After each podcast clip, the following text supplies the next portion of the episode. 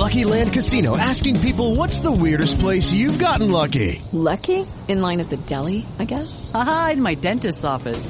More than once, actually. Do I have to say? Yes, you do. In the car before my kids' PTA meeting. Really? Yes. Excuse me, what's the weirdest place you've gotten lucky? I never win and tell. Well, there you have it. You can get lucky anywhere playing at LuckyLandSlots.com. Play for free right now. Are you feeling lucky? No purchase necessary. Void where prohibited by law. 18 plus. Terms and conditions apply. See website for details. Amici di Vitennis, buon pomeriggio. Benvenuti all'ultima puntata delle dirette da New York per lo US Open 2021. Parliamo ovviamente della finale del singolare maschile che si è disputata ieri. Non c'è stato il grande slam.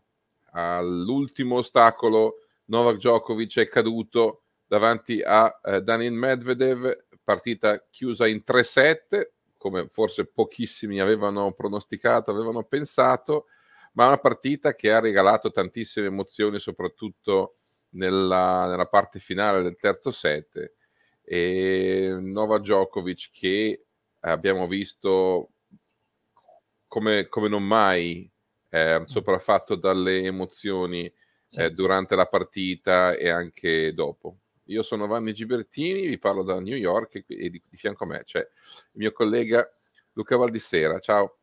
Un salutone, un abbraccio Vanni, peccato per Djokovic, peccato per il grande slam sfumato perché adesso a livello, uh, come dire, statistico e anche giornalistico, quando ti ricapita la possibilità di scrivere una storia del genere, però devo dire che quel finale, Vanni, per me era, eh, sembrava un film, mancava solo la colonna sonora, era perfetto, c'è stato questo, è tipo la redenzione di Darth Vader, cioè una roba del genere, non scherzo, cioè c'è stato quel momento, per l'esattezza, sul 5 a 4 del terzo set, l'ultimo cambio di campo, Medvedev aveva avanti 5-2 e servizio, perché Djokovic purtroppo, insomma, chiariamo subito, quando ci chiederanno nei commenti eh, valutazioni tecnico-tattiche, poco da valutare, è entrato in blocco muscolare dall'inizio alla fine.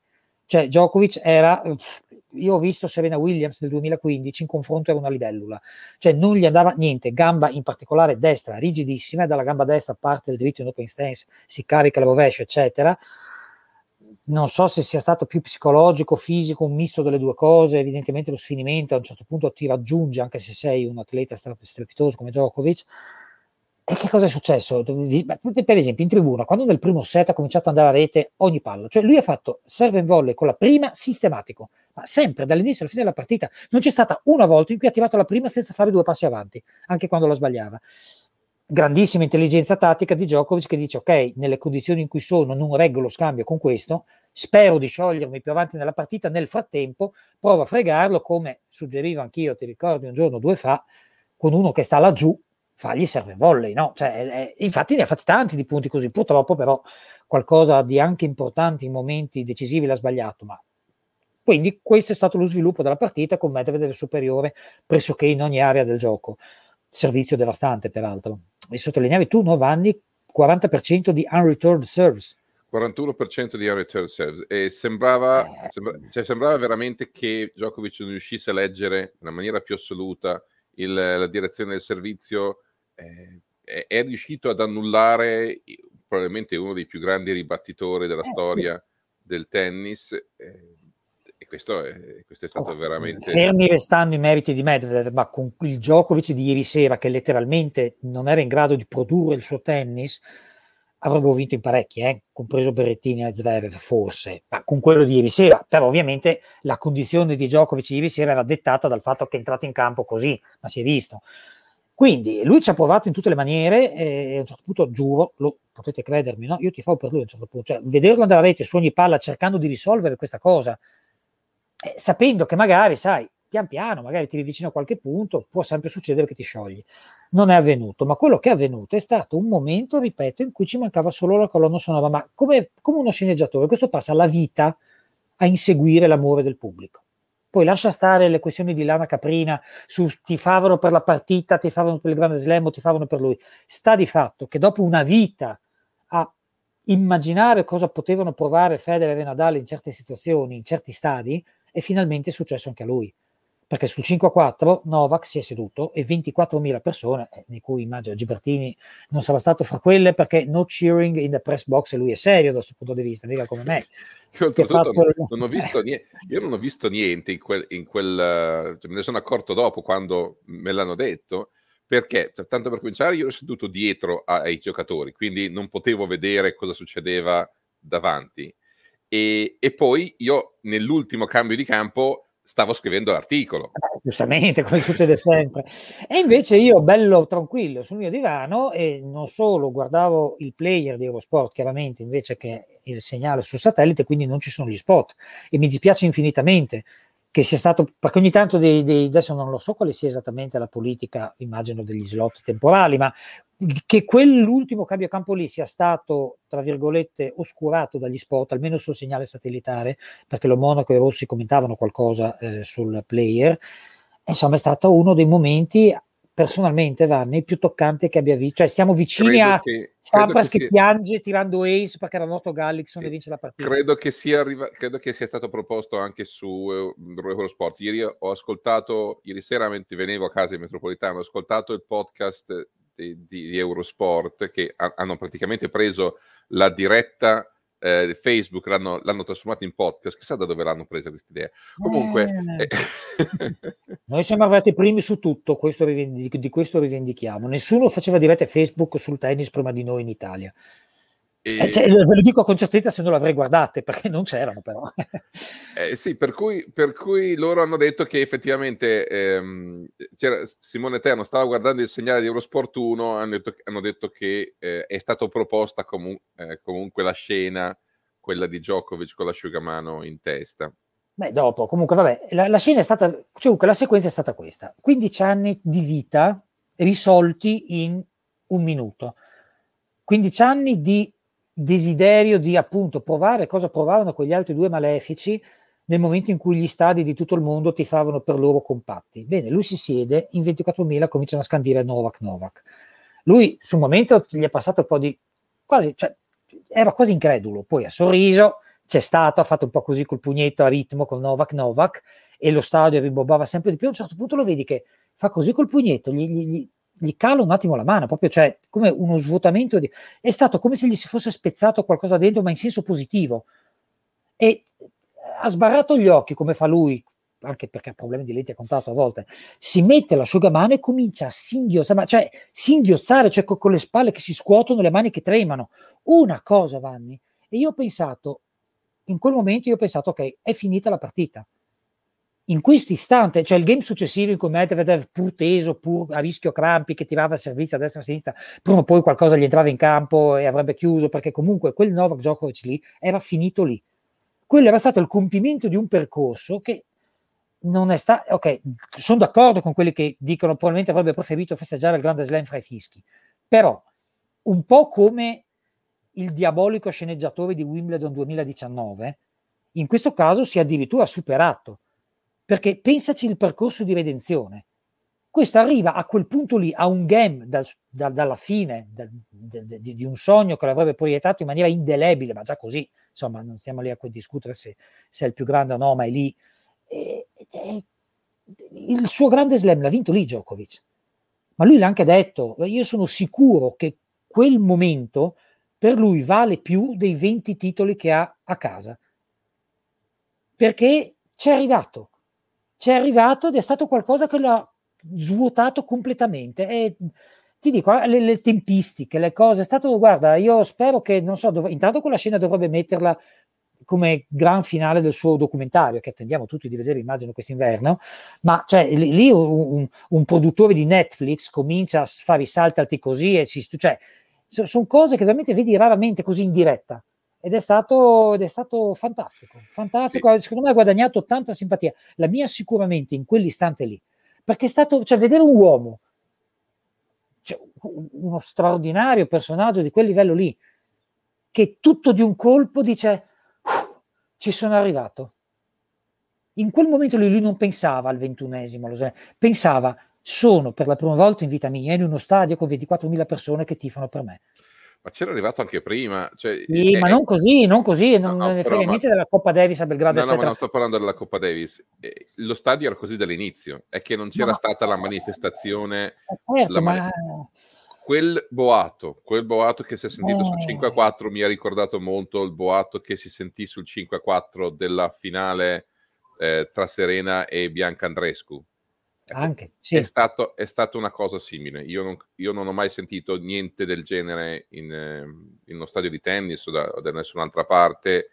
Ci sono Eh, sono so, stati solamente me- in me- quelle due occasioni. Concordo, concordo con te perché c'ero anch'io e insomma ci hanno fischiato le orecchie per parecchio tempo. Questo era lì comunque. E per cui, guarda, la, la- la sceneggiatura di questa vicenda si conclude con Djokovic che rimane lì perché con gli altri, e insomma, io sono convinto che il ventunesimo, se ci si mette di busto buono, lo può vincere, eh, che sia Australia, che sia Wimbledon, magari non so.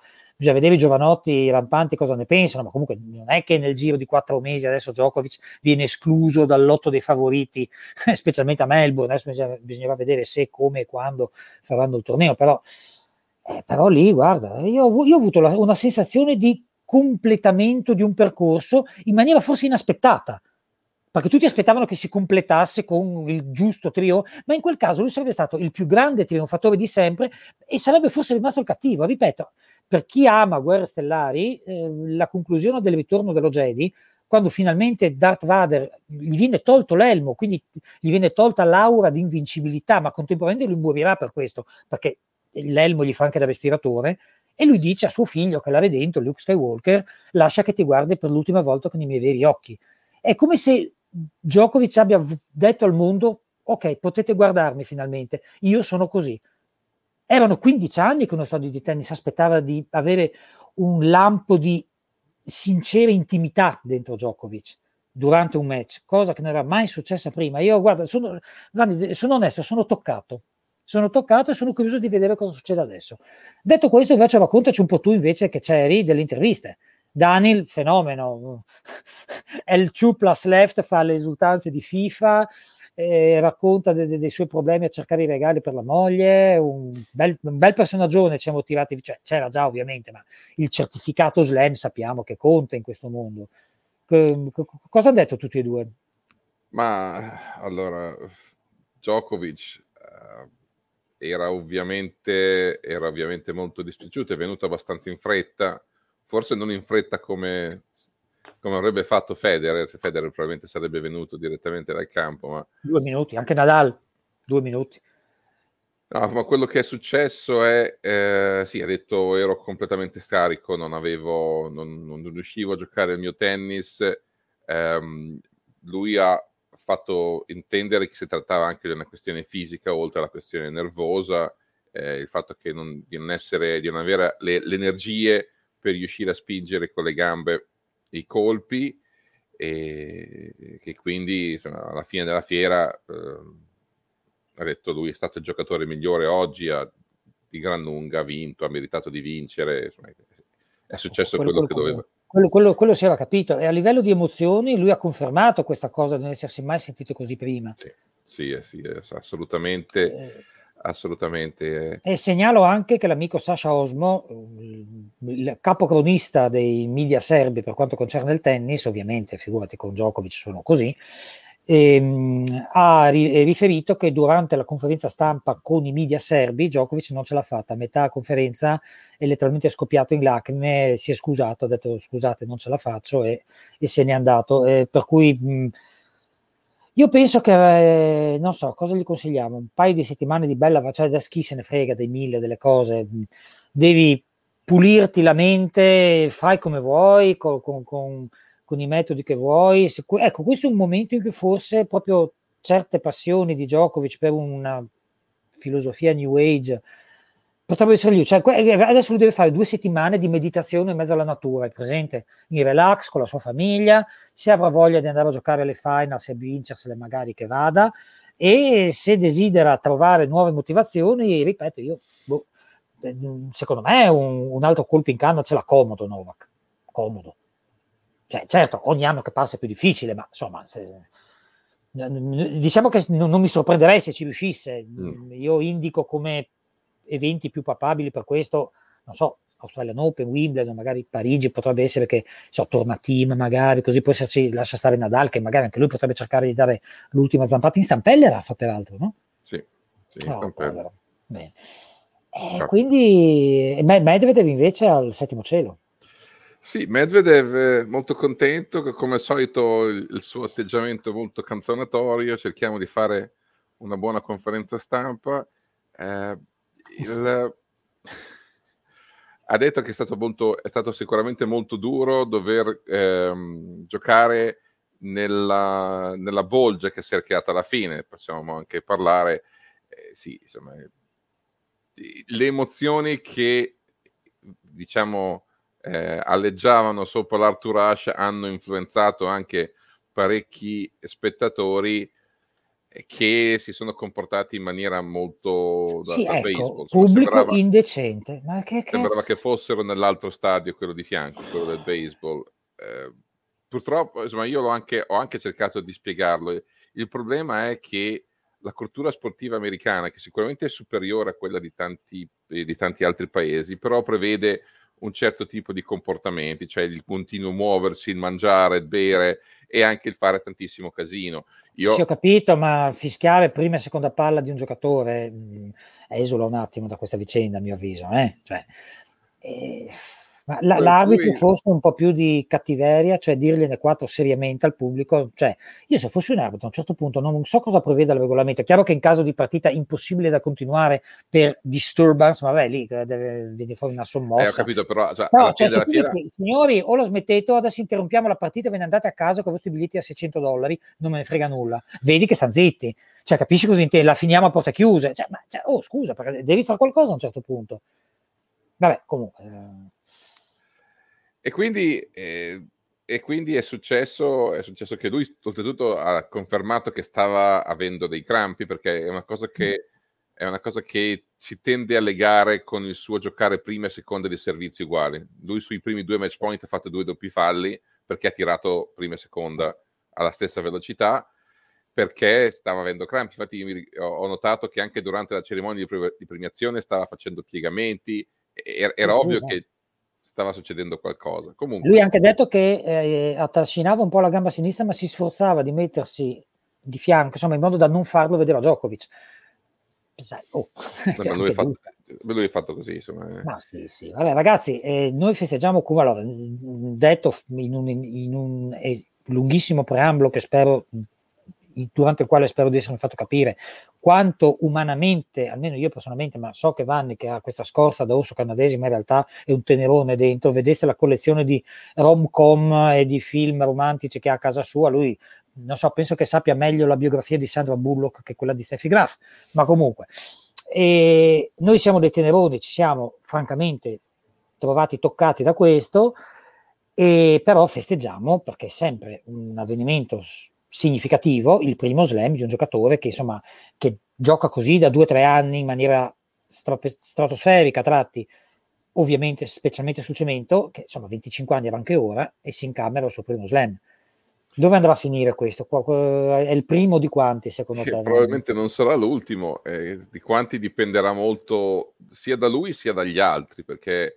bisognerà vedere cosa riuscirà a fare, bisognerà vedere se si rassegnerà a giocare sulla terra come bisogna giocare sulla terra, perché non sembra avere nessuna, almeno fino, a, fino al, alla, alla, primavera scorsa non aveva nessuna intenzione, cioè, a Parigi ha giocato come se fosse cemento, cioè non, non, ha fatto nessun tipo di aggiustamento al suo tennis, che da un certo punto di vista insomma, ci, può anche, ci può anche stare se proprio vogliamo estremizzare, perché eh, se andiamo indietro con la memoria e pensiamo agli anni 80, anni 90, uno, dei, uno degli errori, tra virgolette, che facevano i, gli attaccanti quando andavano a giocare sulla terra era che cambiavano gioco. Eh, certo.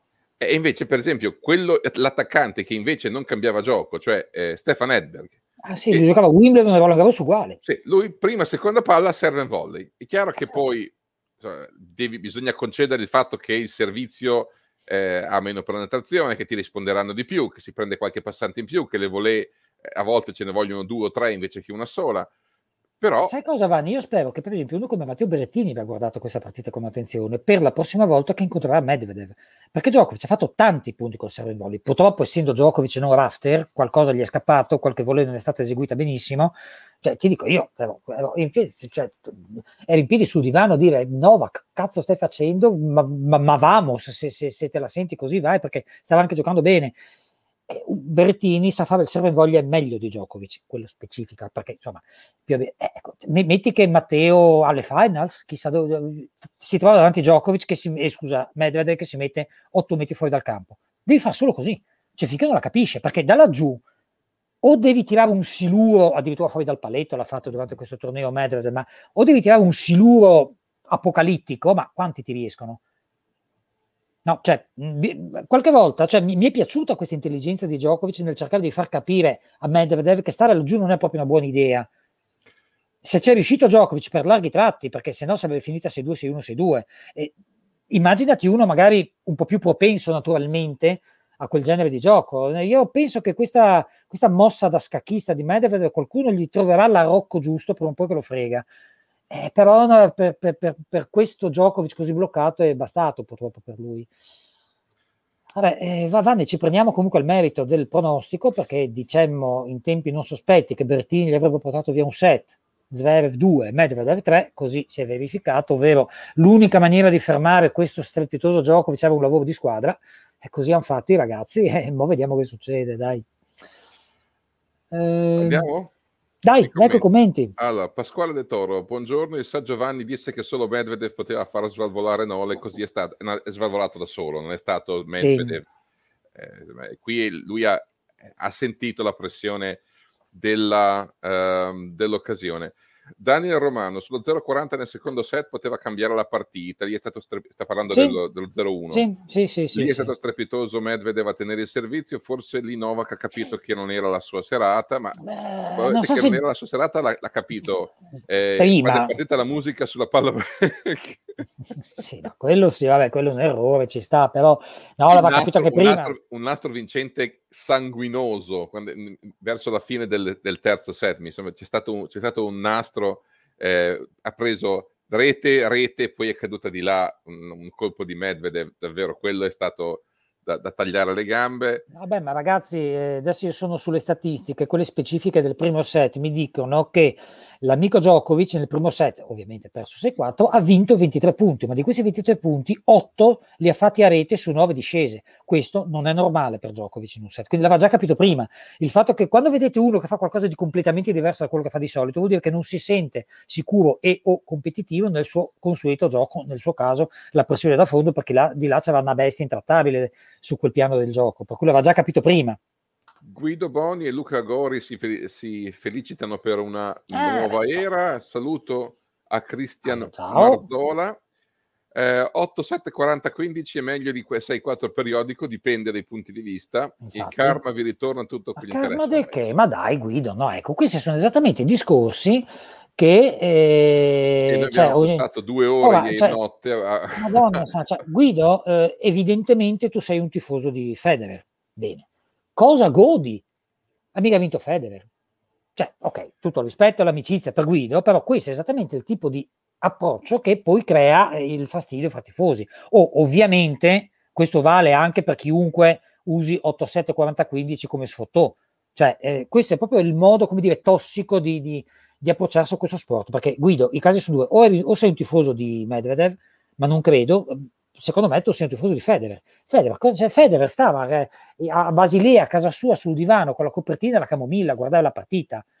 Sicuramente non sarà stato scontento di non essere superato nel conto dei 20 slam, ma si, cosa devi godere tu? Con tutto il rispetto, eh, Guido, un abbraccio comunque, però dai, no, no Vanni. Eh, caro Vanni Lu- cari Vanni e Luca, ora abbiamo due vincitori slam under oh. 30. Non appena si sbloccheranno Zverev e Tsitsipas in major diventeranno finalmente più incerti, in attesa di gioco più vario è già qualcosa, ma in merito a questa faccenda del gioco vario e monotono, dove si colloca quello di una grandissima come Serena Williams, a me non suscita particolari emozioni. Eh, però sa fare un po' tutto, eh. Serena un altro che quando stavi... eh, esatto, quando l'è servito andava a rete anche in momenti importanti di partite importanti l'ha fatto con successo è, una, è una abbastanza universale Serena eh. Mario Nazzari, secondo voi se Djokovic avesse vinto si sarebbe ritirato da vincitore supremo, supremo o avrebbe continuato ancora? Io credo che avrebbe continuato, non, non, lo vedo onestamente. Saluto Eros Milani, Filippo Morselli, l'unica volta che ti favo per Nole lui ha giocato malissimo. Porca miseria, eh, dai. Igor Armani, eh, finalmente una gioia, bye bye Djokovic. Eh, anche lì, finalmente una gioia, perché? Cioè, eh, che uno può preferire un risultato a un altro, ma arrivava la gioia, cioè, Igor, se tu mi scrivi finalmente una gioia e viva Medvedev, io ci sto. Ma se mi dici che la tua gioia è dire bye bye a Djokovic, io boh, sarò vecchio io. Cosa devo a, a, me dispiace, a me dispiace per Djokovic sono molto felice per quei cerebrolesi dei suoi tifosi che ne sono no, degli ultras, che... sono gli ultras, non, non tutti, gli ultras di gioco, che sono, che sono pochi, però quei pochi bastano e avanzano. È, assolutamente legittimo tifare per Djokovic, che è assolutamente legittimo anche amarlo, anche se insomma, secondo me è un po' eccessivo. Però eh, da questo a dire che gioia, bye bye, cioè, ragazzi, cioè, ripeto, vi vogliamo bene, Igor, non prendere anche tu come Guido Boni prima, cioè, però davvero, se, se riuscissimo a, a, essere tutti più positivi, tipo spero che vinca il mio, se non vince il mio, che vinca il migliore, non spero che perda l'altro perché così mi conservo il record del mio, ma di che? Non lo so, vabbè, è un'opinione mia. Denise. Denise, che sì, sì eh, sì, sì, racconta la storia Marvel dove sia Marvel o Star Wars ci siamo Denise comprendo Maurizio Canepa eh, grazie a tutti e due come sempre ancora grazie alla grande madre Russia Vabbè, insomma, lasciamo perdere la grande madre Russia fantastico l'articolo sul match in quel particolare che perde la head. Questo è di Tommaso Villa della redazione uh, salutiamo e complimentiamo Tommaso. Bisogna dare il credito dove è dovuto e, sf- e sfascia la racchetta vabbè. Eh, Beh, possiamo fare anche le, le, parafrasi delle poesie, tipo, non so, si sta come sulle palle break in mano a Djokovic una head, invece che le foglie sugli vabbè. Ci, ci, ci, ci siamo molto poetici. Niccolò eh. Cavaliere, sfida simpatia, solo più antipatico di Djokovic poteva, uno più antipatico di Djokovic poteva battere Djokovic. Ma, ma, ma, ma, vedi che invece Medvedev è simpaticissimo, una marea di gente, e ti assicuro che con quella sciocchezzuola dell'esultanza FIFA poi ribadita sia in campo che si è guadagnato tipo una fetta di millennial che sono nati col, col controller in mano e non si chiama più joystick, sai?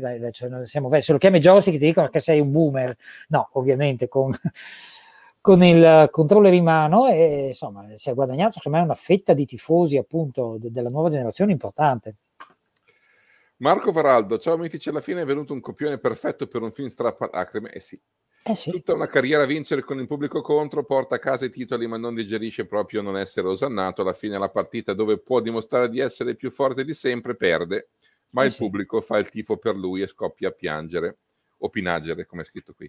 Ma... E il pubblico in realtà ti fa vanole perché no, no, c'è, c'è, eh, vabbè, ma ti, c'è, però secondo me c'è una buona, buona dose di...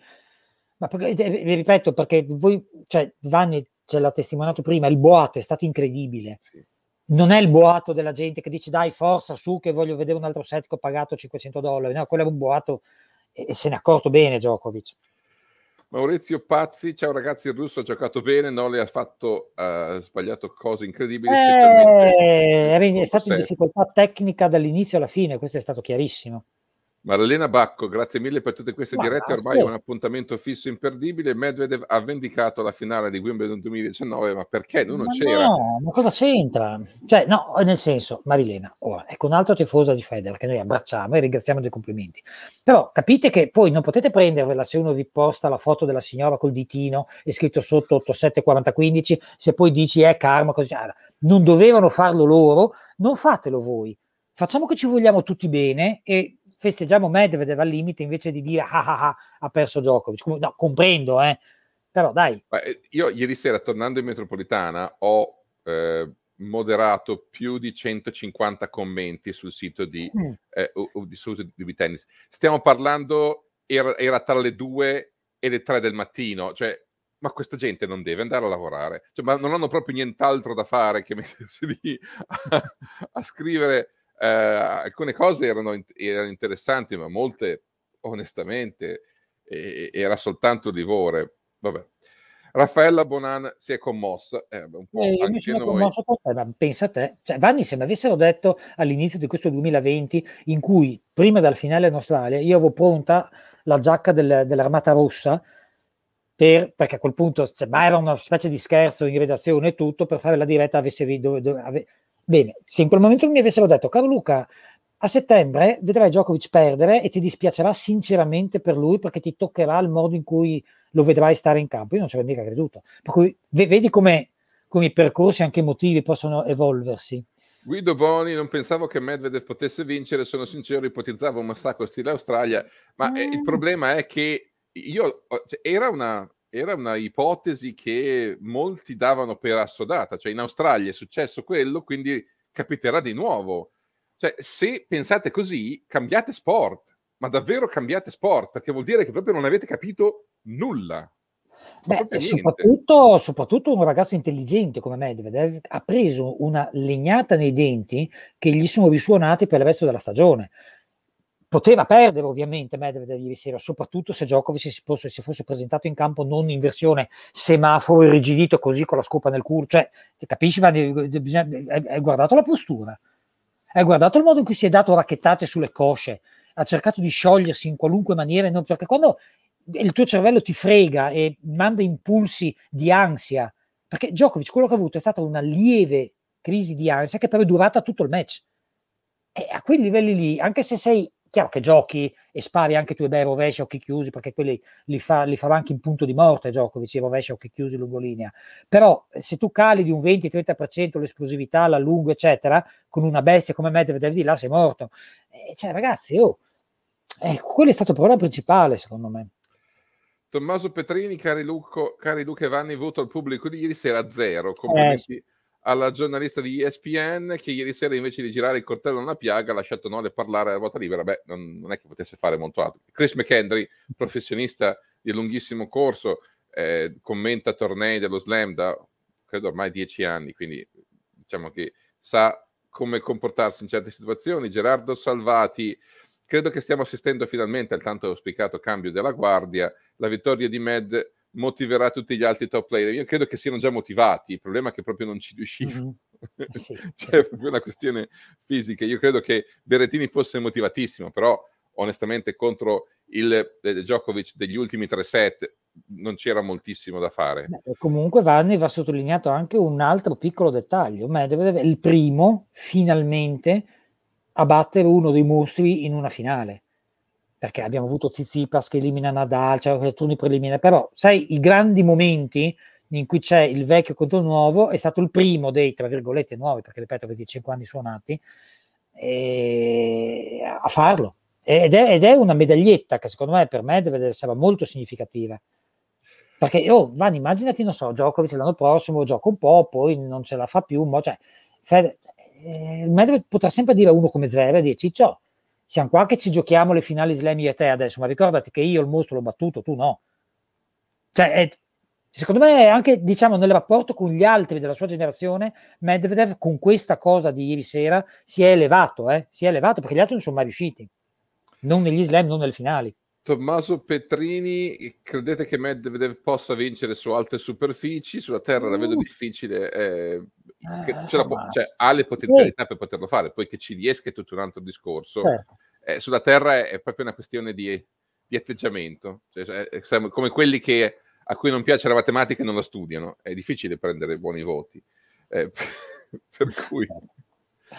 Andrea certo. Mollica ci eh, aggiorna sulla sua ah, situazione. Era quello che ci ascoltava la scorsa diretta. Aspettando il carattrezzi. Esatto, la macchina è in carrozzeria comodo, ma nonostante qualche timore per la fattura, ah, vi invio un po' di stelline. Grazie. Ma vai, Mille... a proposito, Andrea, eh, dov- dov- dov- dovresti farti finanziare da uno dei nostri eh, ascoltatori, telespettatori, utenti, come li dobbiamo chiamare, che ha vinto 5.000 euro ieri, vero, ho scommesso su Medvedev da vincente, per cui direi che a questo punto la, la, la banca delle stelline direi che do, dobbiamo attribuirne vero, come dire, i fosferici a lui, non mi ricordo il nome, se qualcuno poi me lo ricorda. No, non ricordo il nome, quindi speriamo che ci mandi un, eh. un saluto. Igor Armani, mi sono perso questa cosa del boato quando è successa sul 5 a 4 del esatto. terzo set, all'ultimo cambio di campo il pubblico ha tentato di sollevare Nole per, eh, visto che c'era stato un contro break, chiedeva anche il secondo contro break che poi esatto, non c'è esatto. stato. Maurizio Canepa, Luca, io credo che il pubblico fosse lì anche per assistere a sì, cosa sì, ma eh, rispondo anche a Guido Boni. Sì, certo, ma quel tipo di boato lì non è un boato che si sente da un pubblico più o meno indifferente che vuole più match. Quello è un boato di affetto vero e si è capito. Cioè, Michele, Michelangelo Trimboli, questo me lo sento sdrucciolo. Salve a mm. tutti. Non credete che con questa vittoria Medvedev abbia definitivamente riscaldato non solo gli anni passati in cui i next gen sono stati ingiustamente criticati, ma anche quelli futuri? Accidenti. Altrimenti mm. appannaggio di una prevedibilissima e insopportabile retorica del tipo i Fab 3 sono meglio, il resto è noia? Eh, lo dicevo prima, lui l'ha battuto, uno dei tre in una finale importantissima peraltro, per cui oh, Danilo Fe, eh, salve, una domanda curiosità alla quale il signor Vanni forse può rispondere, il signor.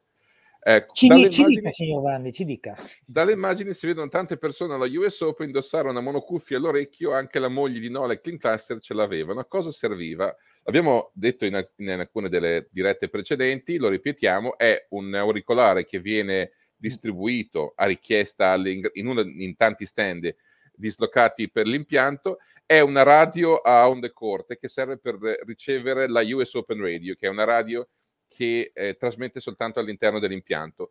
Durante l'incontro, questa, durante i primi turni, serve per sapere le notizie dagli altri campi e viene fatta una specie di narrazione della giornata, ma nella maggior parte dei casi viene eh, riproposto il commento della ESPN, ovvero mm-hmm. durante la partita si può sentire in, in tempo reale eh, il commento della ESPN. Che, Feature che è interessantissima. È molto interessante perché chiaramente loro hanno accesso a, alle statistiche in tempo reale, hanno un mare di analisti di... Eh, perché forse una cosa che non sapete, quando i vari personaggi che dicono, soprattutto quelli americani, cioè in Italia magari è un po' diverso perché i mezzi sono inferiori, dicono eh, è la quarta volta che non metti la seconda dalla sinistra, dalla sinistra di campo, non lo sanno mica loro, cioè glielo dicono, eh sì.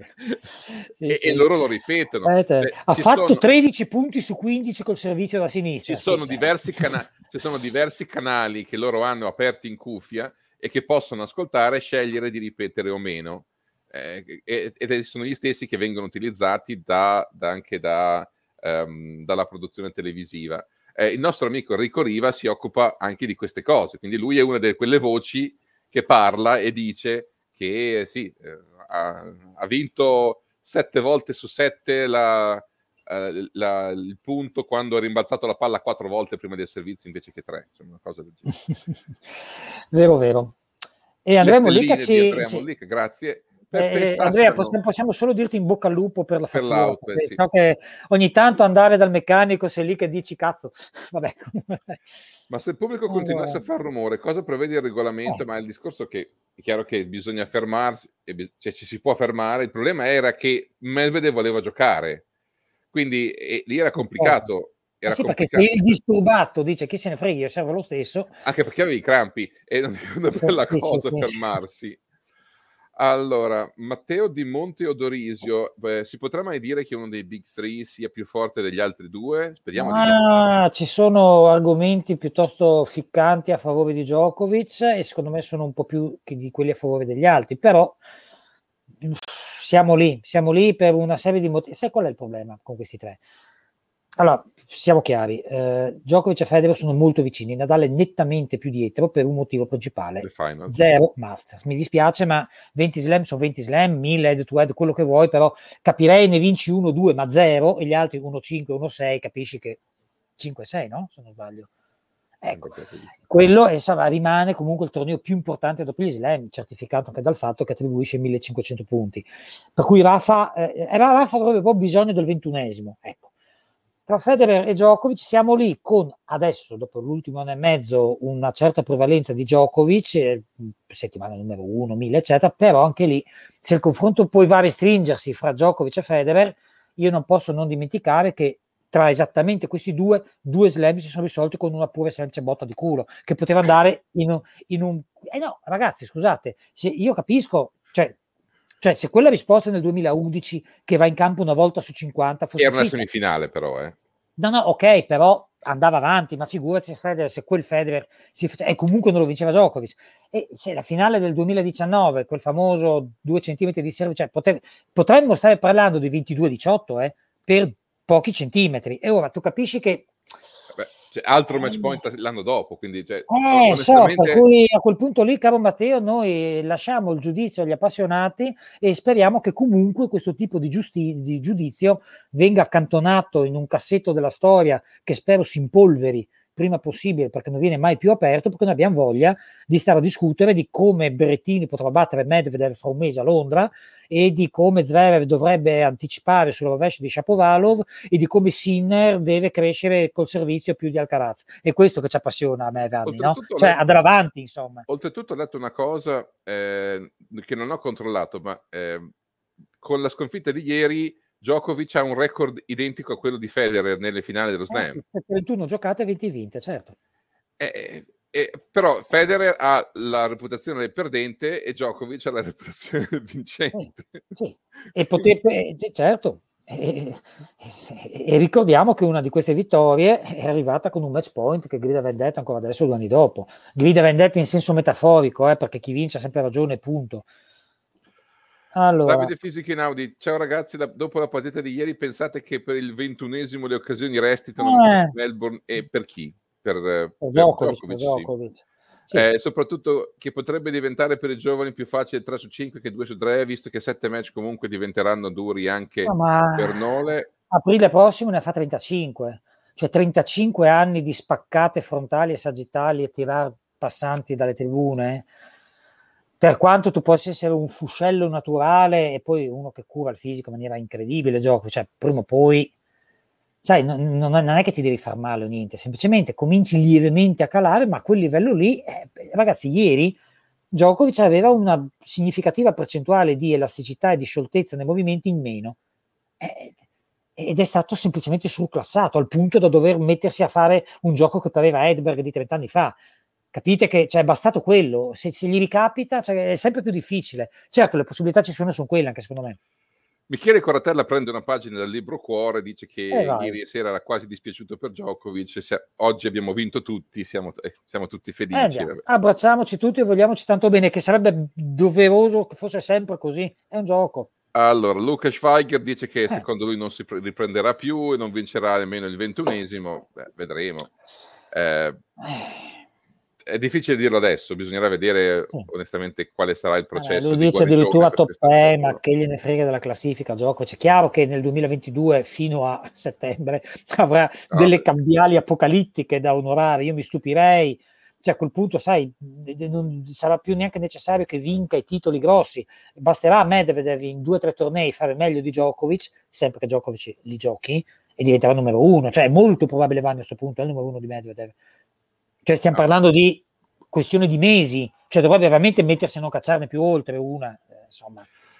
Stefano Farsetti, il KO di Tokyo ha fatto capire i migliori che si può fare, ma quello fu, è stato abbastanza occasionale. Davanti un set e un break, in, eh, due su tre, un, condizioni, fi, condizioni, ambientali al limite della sopportazione umana, faceva molto caldo. Era, è stata una cosa un po' diversa, credo però era un'occasione che a, Fede, a, a Djokovic importava moltissimo e quello... Eh certo, eh certo. Eh, sono d'accordo abbastanza con eh, quello che hanno detto nella eh, diretta di Eurosport eh, lo Monaco, Jacopo Lo Monaco, Roberta Vinci. Eh, gli hanno chiesto, è stato un errore andare alle Olimpiadi col senno di poi? Chiaro che col senno di poi, secondo me no, eh, perché avrebbe dovuto sopportare talmente tante critiche se non fosse andato alle Olimpiadi. E sarebbero state le ultime per lui, eh? ricordo che l'anno prossimo infatti, cioè, chiaro sì. che se Djokovic letteralmente conta di più del ministro dello sport serbo in Serbia, cioè se lui decide di andare a fare le Olimpiadi a 50 anni ce lo mandano, ma non è quello, eh, vabbè poi ci sono dei regolamenti, però sì. è molto probabile che fossero le ultime, è dura dire non ci vado e non ci proverò mai più. È stato quindi. forse un errore giocare il misto. Ecco, lì, lì secondo me ha peccato di ingordigia però alla fine gli era rimasta l'ultima possibilità quella però. Eh, eh po- povera Nina Stojanovic vabbè, eh, sì veramente. Lei è stata quella vaso di coccio. Allora eh, Matteo di Monte d'Origio secondo voi Medvedev può riuscire a prendere il numero uno di fine anno? Direi di no. 1400 eh, punti sono tanti. Eh, ma guardando la race sono 2000 cioè ah, anche sì. se Djokovic non dovesse giocare più eh, a, per insomma, Medvedev dovrebbe, dovrebbe, riuscire a recuperargli 2000 punti. Sono tanti. Dovrebbe tipo vincere Indian Wells e Parigi. E poi fare, e poi, fare e poi appunto e poi fare e poi a, a, quel punto se la giocherebbe con Djokovic alle finals Cosimo Nittoli, ciao grandi, sulla palla break del secondo set mi sarei aspettato Rasputin degli Abba, come dici. Russian Greatest Love Machine, okay. no, Rasputin, grandissimi loro. Allora, credete, credete, credete sarebbe potuta essere, ah, questa è straordinaria, eh, una sliding doors del match oppure c'era una tripla non ieri? Trippa, trippa. Eh, no, io credo che sì, poteva cambiare qualcosa, ma non ti sciogli così d'improvviso quando sei nelle condizioni, ripeto, di indurimento totale e blocco anche mentale di Djokovic ieri sera. Gianluca Centurani è dispiaciuto per la sconfitta di Djokovic, prima alle Olimpiadi e poi ieri, secondo voi è stato di fisico o di testa? Uh, tutte e due, tutte e due. Marco Tirante, pensate che Djokovic giocherà solo le finals ora? Non lo so. Eh, ci sono anche diverse pressioni, eh, perché se, se, veramente dovesse saltare anche Indian Wells e Parigi, eh, secondo me la TP dice adesso poi basta. Perché, da, perché essere presi per il va bene, ma così è troppo. Um, Marilena Bacco voleva scrivere la stessa cosa. Bene. Va benissimo. Si, si parla, va bene. Allora, Stefano Di Yelsi, grazie per i vostri reportage. Mi dispiace aver letto giornalisti che giustificano la sconfitta di Nole come imputabile alla pressione del Grande Slam. Beh, no? Da quello che ho visto nel mio piccolo, la sconfitta è stata tutta di campo perché mm. non giocava mm. bene. E perché eh, non vabbè, giocava bene? Eh. Stefano, eh, ti pare normale Djokovic che fa serve in volley sistematico? Quando fai una cosa del genere vuol dire che non vuoi entrare nello scambio con uno che in quel momento lì causa tuo difetto di brillantezza fisica e evidentemente mentale, cioè, non, cioè, capisci che cosa gli ha fatto alla fine negli scambi più di 9 colpi, tipo 18 a 7? 18 a 7, sì. Eh, capisci che questa cosa, cioè l'ultima volta che Djokovic negli scambi superiori ai 9 colpi ha preso un 18 a 7 in faccia sarà stato quando era junior, e non scherzo, cioè, è, quando sei, cioè, è questo che deve farti pensare Stefano Djokovic, per quanto bloccato, sicuramente intelligente e lucido, se ha fatto così vuol dire che non aveva altre possibilità, perché non ci riusciva se no. Tommaso Ricci è, stato, è stupito dalla continuità di Medvedev, pensava una vittoria di Djokovic visto l'esito in Australia e io onestamente vorrei sapere perché cazzo, scusate, dovrebbe avere una rilevanza una partita giocata sette mesi fa. Veramente. Cioè, io non capisco come sia possibile. Cioè, eh, poi ce ne sono state altre più recenti, di cui una anche importante, le Finals che ha vinto Medvedev nettamente. Vabbè. Veramente, se veramente fate delle inferenze di questo tipo, non avete capito nulla. Cioè, fate più attenzione, davvero. Attenzione, guarda che Vanni, dopo 16 giorni di inferno a New York e di levatacce, di poco sonno, eh, siamo, avete presente quando vi entrava il professore e bastava vedergli la faccia e dire come, sentire come diceva buongiorno e dire spero che non mi interroghi oggi, perché oggi lo, lo, vedo ispido con gli aculei.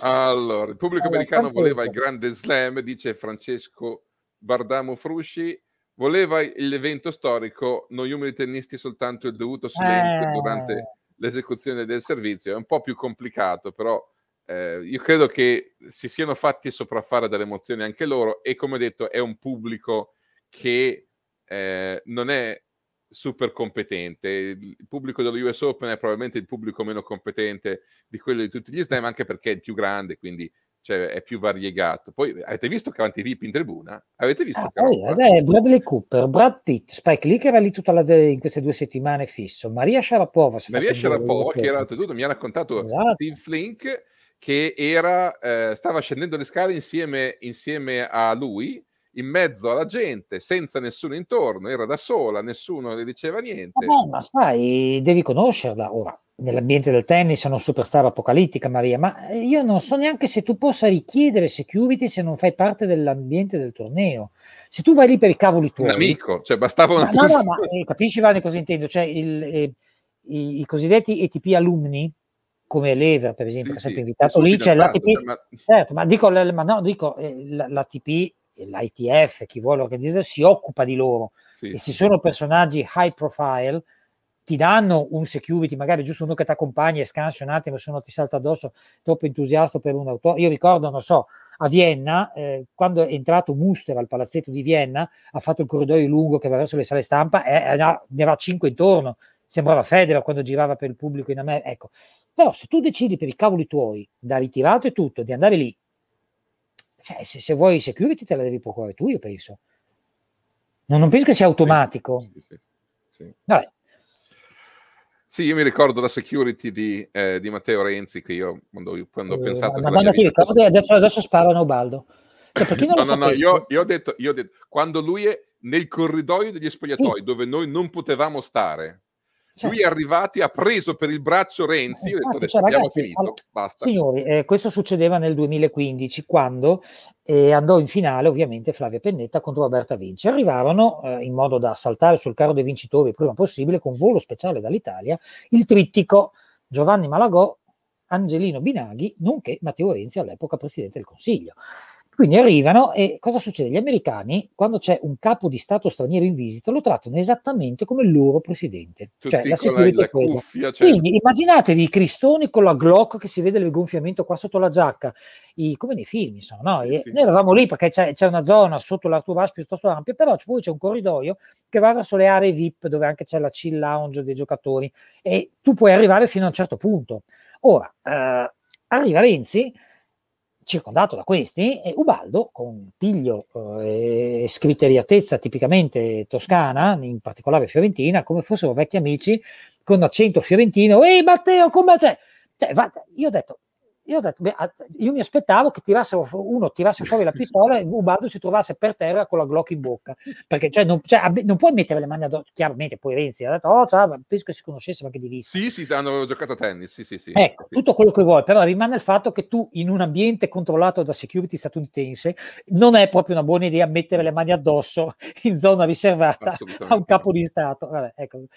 Ma non è che bene che gli è andato Ubaldo che Comunque volta. andiamo avanti. Come detto, lo pubblico è stato scandaloso, eh, ricordate episodi simili. Beh, Sempre qua 2015, quando fischiavano Coppa Davis, Coppa Giocovic, Coppa Davis tanti. Tanto Coppa Davis, sì. No, ma se parliamo di slam, ecco, di, diverse volte Djokovic è stato il, diciamo, lo sfortunato protagonista dall'altro punto di vista. Ricordo il 2015, Vanni, ti ricordi? Quella con Federer, è stato un... Sì. Cristina Criswell ci manda i fiori, noi ringraziamo. Leonardo Manetti, ehm, sì, Insomma, sì, eh, siamo d'accordo con Leonardo siamo Manetti. d'accordo, vendicare Federer non ha senso perché insomma, stiamo parlando di cose diverse. Gianluca Vanelli, penso che il più grande merito di Medvedev sia stato mantenere un rendimento così alto col servizio impedendo a Nole di entrare veramente in partita. Quello io credo che sia stata anche una sorpresa perché mm. se tu giochi contro Berrettini ti aspetti di essere sommerso di ace, ma se tu giochi contro Medvedev e a un certo punto non la becchi mai, io credo che sia anche disorientante perché non è non è previsto nel piano di gioco, cioè nello script della, delle varie eh, alternative tattiche non c'è il fatto che io non riesca a rispondere a Medvedev. E quindi ah, questo secondo me può anche essere stato disorientante. Maurizio Canepa, guardando la race di oggi, pensate che Sinner possa ancora dire la sua per le final? Sì, sarà complicato e probabilmente capiterà solo per eh, con coincidenze strane perché lui ha detto chiaramente che non ha intenzione di, di inseguire le finals giocando tornei assurdi. Per cui vedremo cosa succederà. No, comunque, ah. scusa Danny, ehm, il discorso degli perché mi, mi, era suonato un, un, campanello statistico, sto andando a dare un'occhiata ai match pretendenti. Ok, ne ha fatti 16 con Djokovic, poi ne aveva fatti 13 con la Sim, ma, 12 non è neanche la questione degli ace è la Proprio questione che non la vedeva mai. Vincenti. No, certo, cioè, si parla di servizi vincenti. Certo, cioè, nel, primo, nel primo, set ha fatto, ha fatto due ace che cioè, non, non, ti aspetti di prendere due no, ace No, no, no, chiaro, chiaro, chiaro, ma come tu giustamente sottolineavi, è gli young return serves che fanno spavento. Mi viene, mi viene a domandarmi, è che bisognerebbe fare una ricerca statistica non banale, forse Enrico potrebbe interessare, qual è stata la miglior prestazione di qualcuno contro Djokovic? Perché Djokovic non fa rispondere Djokovic, cioè, nel senso, non fare ritornare un tuo servizio, che non si comincia neanche lo scambio, che sia prima o secondo, non importa, più di 4 volte su 10, 41%, io, se sarà successo 10 volte nella carriera di Djokovic, di cui almeno 2-3 nel 2018 quando perdeva pure da Taro Daniel, quindi lo possiamo eliminare quell'anno lì, non lo so. Eh, quella è una statistica spaventosa. Allora, um, Andrea Angelo, Joe Santoro, pubblico indecente così come nella finale dello US Open 2015. Vabbè, avevano bevuto. Eh, sì. Eh, Marco Tirante, Medvedev è arrivato al bancone a ritirare lo slam, che sarà il prossimo Eh, Zverev. eh, sì, sì, Secondo me è Zverev. Paolo Rogra, cosa è mancato Nole per voi più fisicamente o mentalmente, sopraffatto dalle emozioni?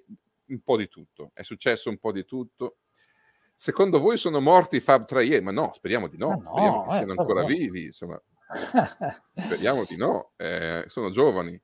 Eh, potrebbe essere stato il passaggio della guardia. Non lo sapremo fino a fra qualche anno, ma potrebbe essere stato il passaggio della guardia. Mancano Matteo e Sasha per i loro primi slam, anche Zizipa. Eh, Beh, sì, sì, Tsitsipas è un po' più Matteo, giovane, ah, però. ragazzi, io ragazzi, io non dimentico quello che è successo a luglio a Londra. Guardate che Matteo Wimbledon in canna ce l'ha, avrà altre possibilità perché sai di questi straordinari concorrenti lui è quello più adatto all'erba. Cioè Medvedev, Zverev saranno delle bestie da battere per Berrettini sul cemento, così anche alla Sim, così come Tsitsipas sulla terra, e Shapovalov e compagnia cantante, ma sull'erba sull'erba, secondo me, Matteo vale più della sua classifica. A proposito, festeggiamo il best ranking di Berrettini, Es- che stamattina si è svegliato numero 7, pareggiando Barazzutti. Esatto. E, e però Berrettini sull'erba è top 3. E poi Eh, eh, so- diceva, diceva Santo Padre che lui diceva se dovessi scegliere una superficie su cui giocare la partita della vita con Djokovic, io prenderei la terra e secondo me ha ragione. Sì, certo, però questo riguardava Djokovic, ma riguarda- pa- parlando del futuro, il colpo in canna più possibile per Matteo potrebbe essere proprio Wimbledon, ma ce l'ha già dimostrato A coi meno, fatti. che, a eh, meno che mesi veramente non ci sia un Roland Garros super veloce con eh, le palle di una volta, Chiaro, il caldo, e chiaro. allora, Certo, certo. Vabbè, comunque. e allora ehm, poi la sessione serale, ecco, ricordiamo che Berrettini fu messo in sessione serale con Djokovic, se si fosse giocato di giorno, Alle 4 di pomeriggio, eh, dai.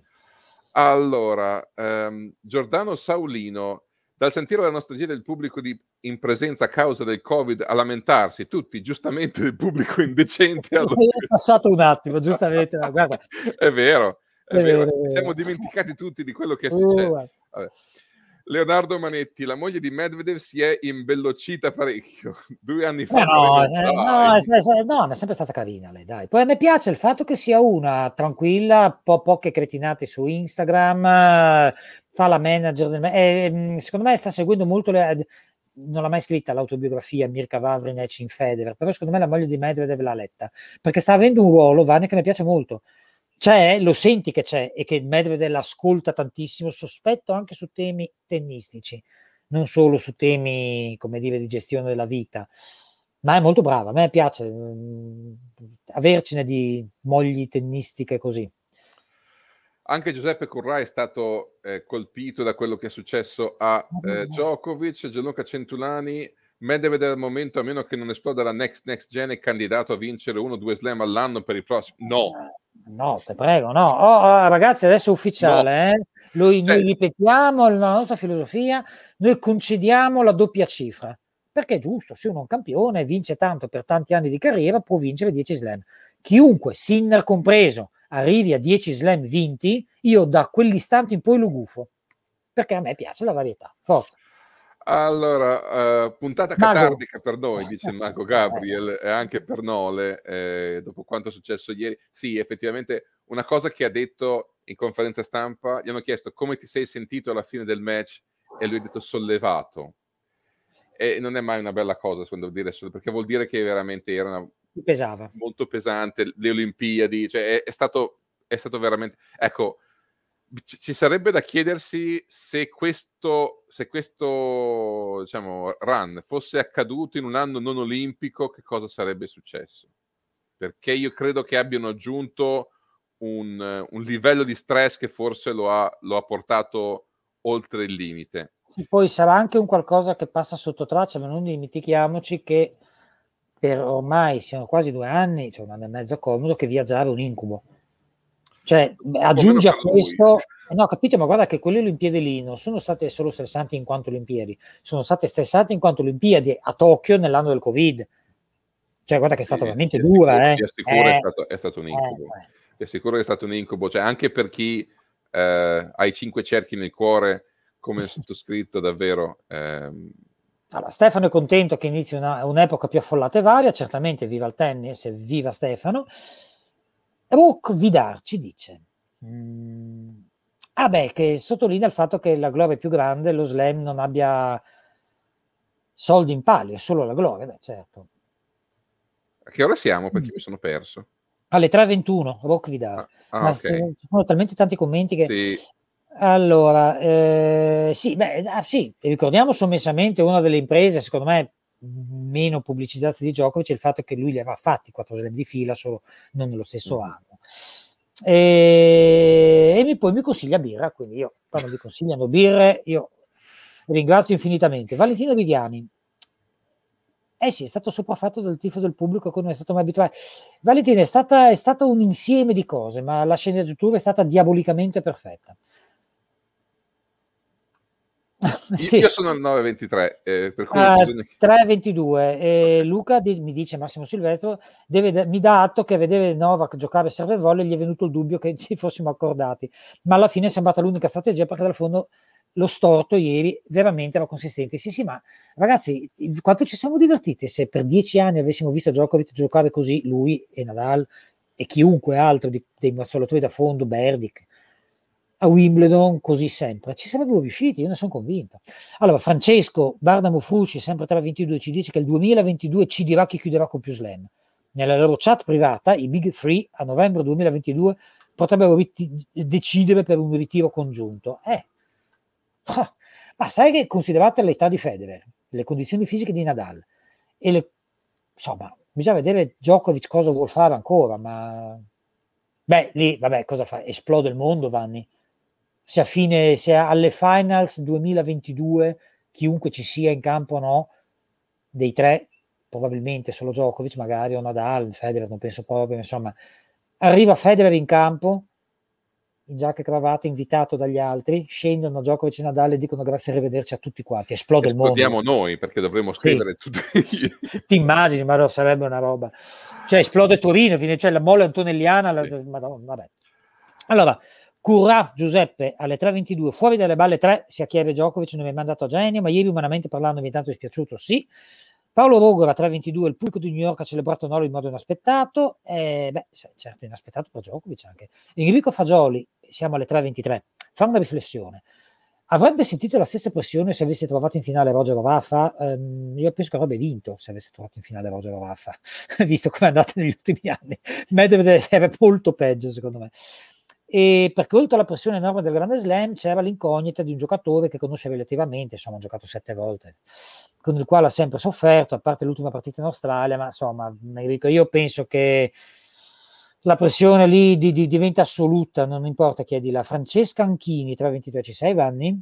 No, Ottimo. non ancora. Siamo, l'orario è lo stesso, però. Ah, Francesca Anchini è sempre il marito di Francesca Anchini, che usa il Facebook di Francesca Anchini, perché noi adesso vogliamo sapere chi è Francesca Anchini. Beh, almeno presentati però marito della titolare. Allora, bisogna chiamarti marito di Francesca Anchini, va bene. E il campione che non perde mai scrive al marito di Francesca Anchini al fratello ieri notte, il cui unico dolore enorme non essere mai stato acclamato dal pubblico, ha sempre snobbato rispetto ai Fed, che nel giorno della sconfitta più dura sente per la prima volta l'amore del pubblico e che proprio per la prima volta lo vuole vincente. No? Lo che fa si mette a piangere in campo durante la partita. Beh, caro marito di Francesca Anchini, è copiato quello che ho scritto io dieci esatto. minuti dopo la partita. Allora, Comunque siamo d'accordissimo perché sì. è andata esattamente così. E Matteo di Monteodorisi, 23, vai Vanni nella finale 2019 lo aveva capito Nadal ed è andato a prendersi il punto a rete molto spesso. Il Nadal è stato stratosferico, sì, però non parliamone. Cioè, abbiamo tante cose da dire, non mi sembra il caso Vai, di andare. Vamos. Andrew Roller chiede se, se fosse stato uno stadio vuoto eh. da Covid, cambiava il torneo. Eh, ah, sicuro, era sicuro. un torneo diverso. Eh, Medvedev aveva riconosciuto la grandezza di, di, di Nole. Eh, liscia al pelo. Medvedev ha detto che Federer è il più grande 10 volte, Nadal 20, adesso lo dice anche di Djokovic, per cui lascia stare. Rod Laver è il grosso gulfo della storia, dice Luigi Carrocci, perché quando c'è lì, quando c'è lui, le cose non vanno mai come devono andare. Nole e Medvedev si parlano in russo tra loro, non credo. No, eh, perché Novak saprà un po' di russo come tutti i serbi, perché la lingua è tipo italiano e spagnolo, per cui si capiscono, ma non credo che sia proprio ferrato nella lingua specifica. Giacomo Corsetti, quanto pensate possa incedere questa sconfitta nella mente di Nola? Ci vorrà un po' eh, per... Eh, sì. eh, ieri Med ha dato la stura, la stura al cambio, mm. questa, questo termine idraulico, eh, al cambio di vertice, visto che ci siamo raccontati fino allo sferimento che i giovani non riuscivano a battere i tre alieni. Massimo Silvestro non sarebbe cambiato nulla perché anche da 0,40 Medvedev aveva, aveva, troppi margini di sicurezza. Beh, insomma, eh, no, beh, eh, ha detto no. che quel game è stato chiave. Sì, sì, ma si è visto. Quel game cambiava abbastanza anche perché insomma, aveva sempre perso il primo set, se avesse fosse andato avanti nel eh. secondo subito, forse cambiava qualcosa. Non è che cominciasse a giocare meglio di tutto un colpo, però magari la partita, la partita si complicava un po' di più.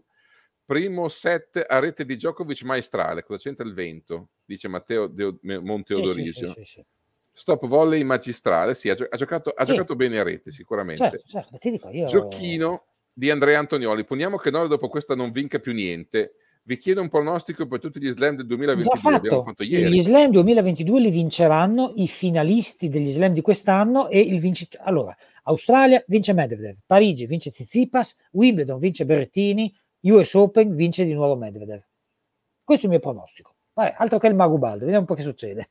San Mazzeo dice di aver fallito l'ultimo passo storico nella sua analisi, schiacciato dalla pressione come mai prima. Um, allora, però, insomma, sta parlando della eh, popolarità di Djokovic, cioè, magari cerchiamo di superare questo argomento che è stato sviscerato oltre... Dai, eh, Cesare... Eh, Anche dice... lui ce l'ha con Gabriele perché è un gufo. Eh, Raffaella Bonan, grande tifosa di Federer, dice che eh, Nole meritava lo slam, l'ho visto fragilissimo e sicuramente ha, ha avuto un, Ragazzi, eh, una rivalutazione umana mo- notevole negli ultimi 24 ore. Per sì. tre film i teles- i, gli, appassionati di fantascienza cinematografica e l'intera galassia erano terrorizzati da Darth Vader. Quell'attimo in cui gli è stato tolto il casco è stato l'attimo in cui Djokovic si è messo l'asciugamano sulla faccia e ha cominciato a tremare. Siamo d'accordissimo, Raffaella, clamoroso. Massimo Silvestro, Luca però non nasconde, lo stai un po' no, godendo. Io, io non godo, sono mm. contento che abbia vinto Medvedev perché io voglio vedere vincitori nuovi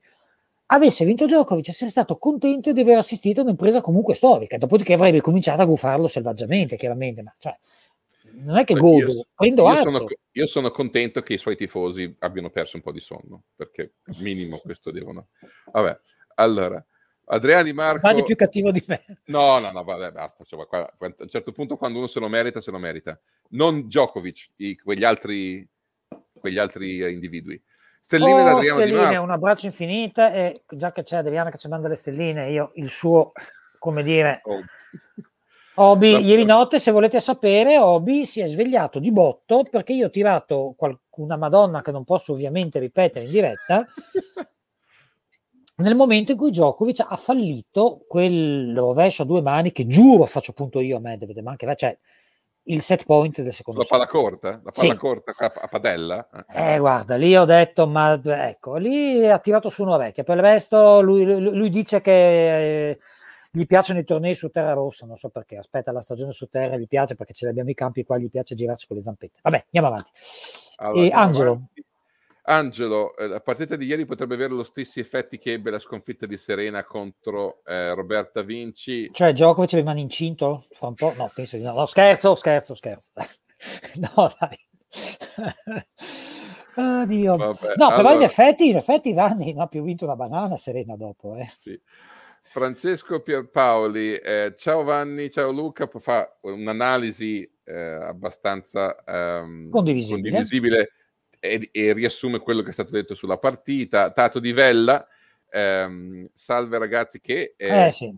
che è, è, non è monogamo perché ha, mi ricordo che complimento ha fatto al, ai ragazzi di Eurosport nell'anta diretta, che sono, sono i migliori. Noi e noi ce ne, ce ne prendiamo un po' male. Certo. Comunque, eh, a parte... eh, se o sono i migliori loro, siamo migliori noi, siamo migliori tutti. Eh, Tato, deciditi. Che... Tato, cioè, intanto ci ha quasi fatti litigare, almeno a me. Poi cioè, fa il prezzemolino delle dirette e fece. Eh, sì, sì. eh, guarda. Non è monogamo. Allora, allora domanda per Vanni. Nel eh, tifo eh, anche sì. Becero per Nola, al netto dei numerosi serbi, quanto era la percentuale di tifosi suoi quanti di chi faceva il tifo per la partita e quanti solo per la realizzazione del grande evento? E secondo te io andavo là con un... So, gli ho fatto fare un sondaggio? Non lo so, mm. eh, però sicuramente erano tutti, erano tutti a favore de, quantomeno della partita. Eh, I tifosi di Nole sono degli indemoniati. Io avevo No, un'altra solo, parola in mente, so- solo ma alcuni, però chiaro ragazzi, solo alcuni, però quelli sono ter- terribili a volte. Oh, ciao Gabriele. Ciao Gabriele, ehm, parla di Berrettini. Pensate che proba- post- prossimamente lui e il suo staff cercheranno di mettere in pratica qualche transizione in più verso la rete? Eh, ma credo di sì. Eh, anche sì, se- lavorano un po' su tutto. anche se è Poi- complicato perché lui insomma, ha, ha dei colpi che sono, n- non hanno l'inclinazione per andare avanti, cioè quindi è un po' più complicato. Comunque, Oh, ragazzi, cominciamo ad andare un po' più veloci che commenti perché siamo in ritardo di 40 minuti e siamo già a un'ora e 10 di diretta. Tato dice che vabbè, battutaccia, ma ci sta. E Matteo di Montedorisio eh, dice che Djokovic potrebbe essere il favorito numero uno. Beh, insomma, eh, ci sta, sarà ancora numero uno quella volta A Wimbledon. ragazzi, No, Australian Open, non so, boh. Eh, no, agli eh, Australian eh, Open. agli, eh, Australia- agli Australian Open, ma soprattutto a Wimbledon. Ora, io vorrei sapere con quale processo razionale uno può decidere il favorito numero uno a Wimbledon 2022 il 13 settembre del 2021, che, che si fa fatica dopo il quiz. Cioè, Eh, veramente. certo, certo. Eh vabbè, dai, ma c'è uno può immaginare giustamente le cose. Federico Allora, posso di. Eh, Federico perché- Aloi, dai, andiamo avanti, dai, capito. Allora, secondo eh, ragazzi, finita- se provate a fare un pronostico più in là di due settimane, Vanni vi cazzia, questo l'abbiamo capito. Ma sì, Federico Aloi è... Ma Eh, certo, Federico Aloi, secondo voi è finita l'era dei vincitori dei 20 slam? Ma speriamo di sì. speriamo proprio di sì. Abbiamo detto, Nicola- dal decimo in poi si gufa. Nicola Arcudi chiede se Djokovic sta perdendo il dominio fisico, era Eh, inevitabile. Cioè, prima, prima poi, poi, prima ragazzi, poi, per forza. Danilo ha salvato il tennis? No. Ma no, dai, semplicemente ha, ha influito notevolmente sulla storia di questo sport. Ma Questa era salvato- Ispana Andrai, che bel nome. Vabbè. Igor Armani, eh, Djokovic non mi piace e non, mi, Eh, non lo eh, sopporto. ma ci sta, ci sta. Oh, se uno è sincero, va benissimo. Allora, Vamos. Credo che Djokovic abbia pagato anche il tabellone molto duro, sicuramente, sicuramente, però ragazzi, Sì, eh, sì, certo. una volta, Eh, una volta è una duro, volta ogni una volta no. tanto, cioè, ragazzi, cioè, Wimbledon l'ha vinto giocando con Berrettini, eh. insomma, per cui Allora, Federer e Nadal li batte senza problemi, dice beh, Nicola. dipende da quali. Federer e quali Nadal. Eh, penso che saranno futuri tornei next gen oppure non hanno più senso? Allora, il contratto doveva scadere quest'anno. È probabile che venga esteso almeno di un altro anno perché lo scorso anno la manifestazione non si è disputata a causa del Covid e poi bisogna vedere che cosa succederà. Il problema è un problema abbastanza semplice. Le next gen final sono un torneo in perdita. È un torneo troppo di nicchia perché possa effettivamente raccogliere una quantità di pubblico e una quantità di interesse da poterlo rendere viabile dal punto di vista viable, Sì. comunque percorribile Sì, dal sì, punto di vista economico. Per cui la federazione si è accollata a sto malloppo, la federazione italiana si è accollata a sto malloppo perché doveva, non andiamo a spiegare perché e per come, eh, però bisogna vedere se questa cosa continuerà oppure no. Eh, Ivan Abrusci, la partita di Medvedev è stata esattamente quello che diceva Luca in occasione di Berrettini Djokovic. Tante prime dentro, Nora non riesce a imporre il suo gi- gioco e vittoria a casa. Eh, sì, sì, facile a dirsi, difficile a farsi. Esatto, Ivan. E Dario Sembrava dice Bambi. che Bambi è stato ucciso da- giustamente Medvedev, come dicevi Medvedev Bambi. ucciso Bambi, come dicevo ieri, sì, Dario Piacentini ha, ha colto nel segno. Alex Gabriele Airoldi, i miei complimenti, grazie. Ma grazie. sei. Matteo Fosi si domanda se Djokovic ha trombato la moglie di Dario Piacentini. ok, andiamo avanti. Paolo Rogra nel 2017, quando aveva 21 anni, partecipava alla Next General 65. Sì, ma lo, si, si- si vedeva che diventava forte, Paolo. Si vedeva, si vedeva. Non, non è esploso proprio, per lui è esploso nel 2019, quindi quando ne aveva, insomma, un po' di più, quell'anno in cui si rifiutava di perdere a un certo punto, però si capiva che era forte da subito. Alex si augura di amare che si possa No, amare è, il dice che è tennis senza difficile amare- essere- essere sportivi, amare il tennis e non essere tifosi. Eh, insomma, Ah, insomma. Sì, però, insomma, ma ragazzi, La- eh, ci sono state delle ere, io non ricordo tifosi di Agassi gufare Sampras Eh, ma non c'erano i social. È, è Ma tu dici che è uscita la bestia da internet? No, Eh, c'erano anche prima, solo che non li sentivi. Adesso, adesso invece ti sono addosso tutto il giorno. Eh, Eh, Carlo Puddo, sì, siamo d'accordo con Carlo, ovviamente, sul Grand Slam. Davide Piacentini continua a parlare con altri commentatori. Pietro Medvedev Vio. al massimo è il numero uno, è il numero uno, immagino, sul veloce. Erba parte, Sì, ieri ha sì. giocato alla grandissima, dice Pietro Beh, Vio. sì, i numeri gli danno ragione, cioè i numeri dell'ultimo periodo, perché insomma mi pare che gli, gli altri slam sul veloce quest'anno li ha vinti Novak, eh, cioè, mi pare. eh. Dai. Massimiliano Perressin dice che Nola è entrato in campo pensando al- allo slam, invece doveva pensare all'avversario. Eh, qualcosa quello- non ha funzionato, è chiaro. Allora, eh, mettere in rapporto la sconfitta di Nole con Medvedev con la vittoria di Federer, eh, con Federer non ha senso, sì, decisamente sono Certo. due cose che non E hanno... Dice anche perché da quello che ha detto Lobusso immagino ti fa Senole, no Rodolfo, eh, Medvedev ha dichiarato a più riprese che il migliore di tutti è Federer e a più riprese che il migliore di tutti è Nadal. Ora ha dichiarato che il migliore di tutti è Djokovic. Per cui capisci... Cesaro Dai. Zio Terry ci fa i complimenti per la previsione, un set, Eh, due set, tre set e dice credo che Djokovic abbia un team che gli mette più pressione di quanta se ne mette da solo, direi di no. Eh, Il suo team è quello che dice lui. Sì, no, lui, guardate che è un bel dittatore Djokovic, in privato, io l'ho visto nei campi laterali in giro per i tornei, mettere in riga, io l'ho visto cacciare uno perché è stato suo cugino, qualcuno, perché aveva il telefonino e stava mandando messaggi mentre lui palleggiava, ma in silenzio, eh. solo che questa cosa lo infastidiva, per cui fidatevi che come Camila Giorgi comanda suo padre e i suoi sparring, anche Djokovic comanda tutto il suo clan. Un sano sfottore il sale dello Ma sport, certo. dice Ciro Somma, ma siamo andati molto oltre il sano Eh, è questo il fatto, è questo il fatto. Eh, vabbè, Robonole, dopo- Robomeddi, dopo- Robomeddi, Giuseppe. eh, eh, Giuseppe Calabrese, come definite il vostro tifo contro i tre mostri a favore di chiunque vincesse? Ma non è un tifo Sensato. contro, è un tifo a favore. Noi vogliamo che vincano gli altri, mica ci doliamo che vincano questi tre, solo ci siamo stufati. Allora, ho visto una cosa che accomuna Medvedev e Bautista Agut quando giocano contro Nole, non giocargli molto sugli angoli, ma palleggiare soprattutto al centro. Sì, Sì, sì, certo, certo. Dai, ma, ma que- questa è la base del palleggio in pressione, non è che si sono inventati nulla. Il problema è che Medvedev e Bautista Aguto, eh, fatti una domanda Matteo, cosa hanno in comune rispetto a tutti gli altri, tutti, Zverev, Berrettini, compagnia bella, hanno la palla più filante del circuito. Il dritto di Bautista Aguto, una sberla semipiatta. Medvedev gioca a una spanna dalla rete. Non è un caso che Bautista Agut è andato in semifinale a Wimbledon. Tutti dicono eh, che ci fa questo spagnolo qua. Ragazzi, il dritto di Bautista Agut è tre volte più piatto di quello di Federer e filante. Quindi, quando è questo tipo di capacità di sviluppare palla filante, bassa e piatta, giocare al centro è micidiale perché se fa la stessa cosa con una palla alta e carica, io mi sposto e ho angolo da qua. Ma se tu mi fai giocare dal centro all'altezza dei fianchi, io non vedo campo. E questo è una cosa che hanno in comune proprio Bautista Agut e Medvedev. Federico. Federico Gaudimondo consiglia il, il, eh, Sì, bello, bello. bello. il documentario di Marty Fish, quello, su, quello sulla, sull'ansia, Sì, sì. Sulla, sulla, Quasi eh, profetico che sia andato in onda questa settimana, cioè pa- pareva anticiparsi quello che avremmo visto in diretta succedere a Djokovic. Allora, Marcello Benetti, che è giusta interpretazione che la strategia di Medvedev sia stata cercare di sfruttare la tensione di Nole e di aggredire subito prima che il serbo entrasse in partita, ma eh, non credo che fosse una strategia, credo che... Ah, lui ha fatto il suo, ha giocato meglio che poteva e di là gli tornava poca roba, ben per lui. Andrew Roller parla della eh, palla corta recuperata fuori di mezzo metro, quello sul set Eh, point sì, del, del- del secondo un, sa- un salutone al direttore di cui ringraziamo la generosità in termini di stelline.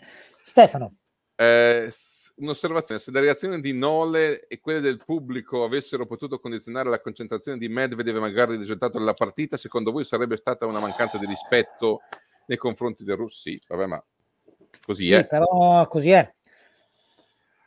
Allora, Alex Gabriele Airoldi parla della differente eh, s- fatica profusa in Mm, semifinale. Secondo me fisicamente ci arrivava il problema che lui è entrato bloccato mentalmente, questa cosa si è trasferita ai muscoli a quel punto è stato un circolo vizioso che è andato sempre peggio purtroppo. Il direttore Fabrizio, Fabrizio Branco ci eh, dice ragione e sentimento." ragione e sentimento. Grazie mille Grazie, Fabrizio, grazie mille, è grazie bello mille. sentirsi capiti. Eh, vissero tutti felici e conventi, è bellissima. Bellissima, Mauro Spano Mauro Spano, vince per oggi.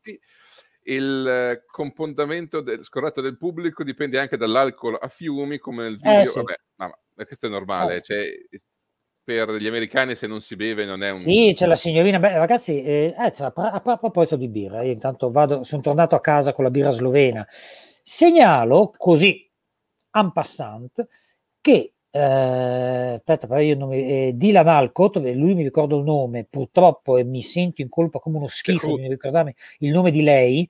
Quest'anno sono stati fatti due grandi slam in carrozzina, Di cui Dylan Alcott, il giocatore eh, australiano, ha fatto il Golden Slam. Quest'anno ha vinto tutti e quattro gli slam più le Olimpiadi, le Paralimpiadi. E la ragazza invece, Vanni, come si chiamava? Quella che quest'anno ha vinto tutti e quattro gli slam, Quest'anno. in singolo. No, Eh, te- No, no, no, no, singolo, singolo. Allora, eh, wheelchair da women's singles, eccola qua, e la De Groot. The Root. De Groot, si- la si- signorina Didi De, con lo Gro- scudo Didi De Groot, Groot. eh, lo so, olandese. Quindi quest'anno Alcott e De Groot, rispettivamente maschio e femmina, hanno fatto il Grande Slam. Alcott ha fatto il Golden Slam e ha festeggiato in diretta ne- sugli spalti dell'Arthur Ashe prendendo una birrozza, ribaltandola nella coppa e tirandosi giù la coppa davanti al boato di tutto il pubblico. Per cui, ecco, mi piace ricordare questi, questi, questi ragazzi che insomma sono un insegnamento, un'ispirazione per tutti, a mio avviso. Carlo Grilli ci chiede che, che, eh, tornei seguiremo da qui al, al Master. Eh, Eh, noi, noi torneremo a fare le dirette settimanali. Immagino che Vanni andrà a Indian Wells. Abbiamo avuto l'accredito tutti e due on site, ma io purtroppo eh, non ho modo di fare due settimane fuori dall'Italia, che significherebbe andare da Vanni in Canada due settimane, ma c'erano dei problemi anche logistici di lavoro.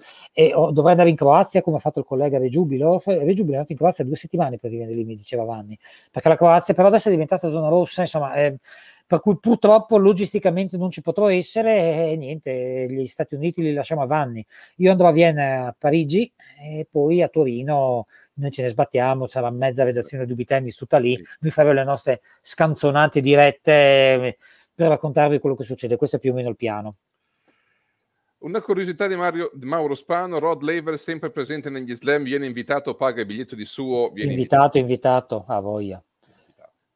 Cioè, cioè, quando dici biglietto, non stiamo parlando di biglietto d'ingresso perché il biglietto d'ingresso non lo paga uno che li ha vinti i tornei di solito, ok? Ehm, io credo che venga ospitato, non, non credo No, che... no, non si Laver, mi stupirà che non vi sia pagato Ah, questo è un altro con qualche discorso. gettone di presenza, perché sai, c'è un VIP della Madonna, eh, cioè non è che... A Dai. Federer la finale eh, del 2019 annulla il Grande Slam e tutti a casa con... e non, non è andata così Eh, però. eh. purtroppo la sceneggiatura ha voluto fare un paio di plot twist. Simone, Simone Rizzoli, a Eh, me sì. Dani sembra un ragazzo molto intelligente e spiritoso, a volte leggermente arrogante, sì. sì, sì, tutto vero. Allora, Ave Homines, Oh. Ave. secondo me Daniel ha preparato questa finale dal nanosecondo dopo la fi- mm, sì, Sì. è, è- in particolare sì, è abbastanza Sì. vero, è abbastanza vero. Sì, sì. I famosi quaderni di Rino Oh, Tommasi. epici, epici. Beh, ma eh, avete mai visto i block notice di Gibertini? Sì, no. ispi- ispirati a quelli, peraltro. Mi, mi- mi ha raccontato, mi ha raccontato eh, Luca Marianantoni che una volta rovesciò il caffè su uno dei quaderni di Rino Tommasi. Uff, Rino Tommasi rimase praticamente Impietrito, fermo, senza, impietrito per minuti e poi, eh, e poi eh, disse qualcosa tipo non sai quanto ti ho odiato in quel momento. eh beh, basta. E oltretutto diceva che a casa di Tommasi, dove ci sono tutti i quaderni, tutti in fila, si vede quel quaderno che è largo il doppio perché è stato tutto bagnato e si è asciugato. Per cui quel Esatto, quaderno esatto, esatto, esatto, porta i esatto. segni della, della sventurata, eh, dello sventurato incidente. Allora, Eh, per mezzo Azzoli di domanda se crampi? Sì, un inizio di crampi. E Dario, eh, devo dire una cosa, Dario tecnica, dice che lui non vuole la velocizzazione dei campi perché eh, 50 no, io non so, ve- ehm, si usa velocizzazione come termine generale, ma eh, si parla di angolo di restituzione del rimbalzo. Per me la palla può frenare quanto vuoi, anzi deve frenare, magari ci ragioniamo anche sull'aerodinamica delle palle per evitare servizi sopra i 200, per esempio, che basta e avanza per fare ace se la metti nell'angolo 200, non serve tirare 230 quando diventano questioni di tempi di reazione, dovunque tu la metta comunque fai punto se è buona perché l'altro non riesce neanche a muoversi. Quello che mi interesserebbe a me sarebbero dei campi in cui se io gioco uno slice ben fatto o un nuovo lab ben fatto col taglio sotto, tutti i sogni di tirarla su impugnando semi-western o western. Capisci cosa intendo? E secondo me ci si potrebbe ragionare. Sono stati risolti problemi ben più complessi di questo a livello proprio fisico ed ingegneristico, però speriamo che ce ne sia un po' almeno la volontà. Piero Cioè, ragazzi, Manzel- scusate, eh, mh, Australia Open 2017, che era veloce in modo imbarazzante, te lo ricordi, Vanni? Non ricordo 50 is a partita. E, e- c'erano i grandi servitori in campo, eh? Dai, Piero Manzella dice che secondo lui eh, risulta difficile pensare che un estimatore tifoso di Federer Nadal sia, andato in- sia stato interessato ad andare allo stadio. Mhm. Magari a loro piace vedere Certo. il tennis. Sì, certo, certo. Allora, Nguimo Aima eh, ricorderà a vita il tracollo di Certo.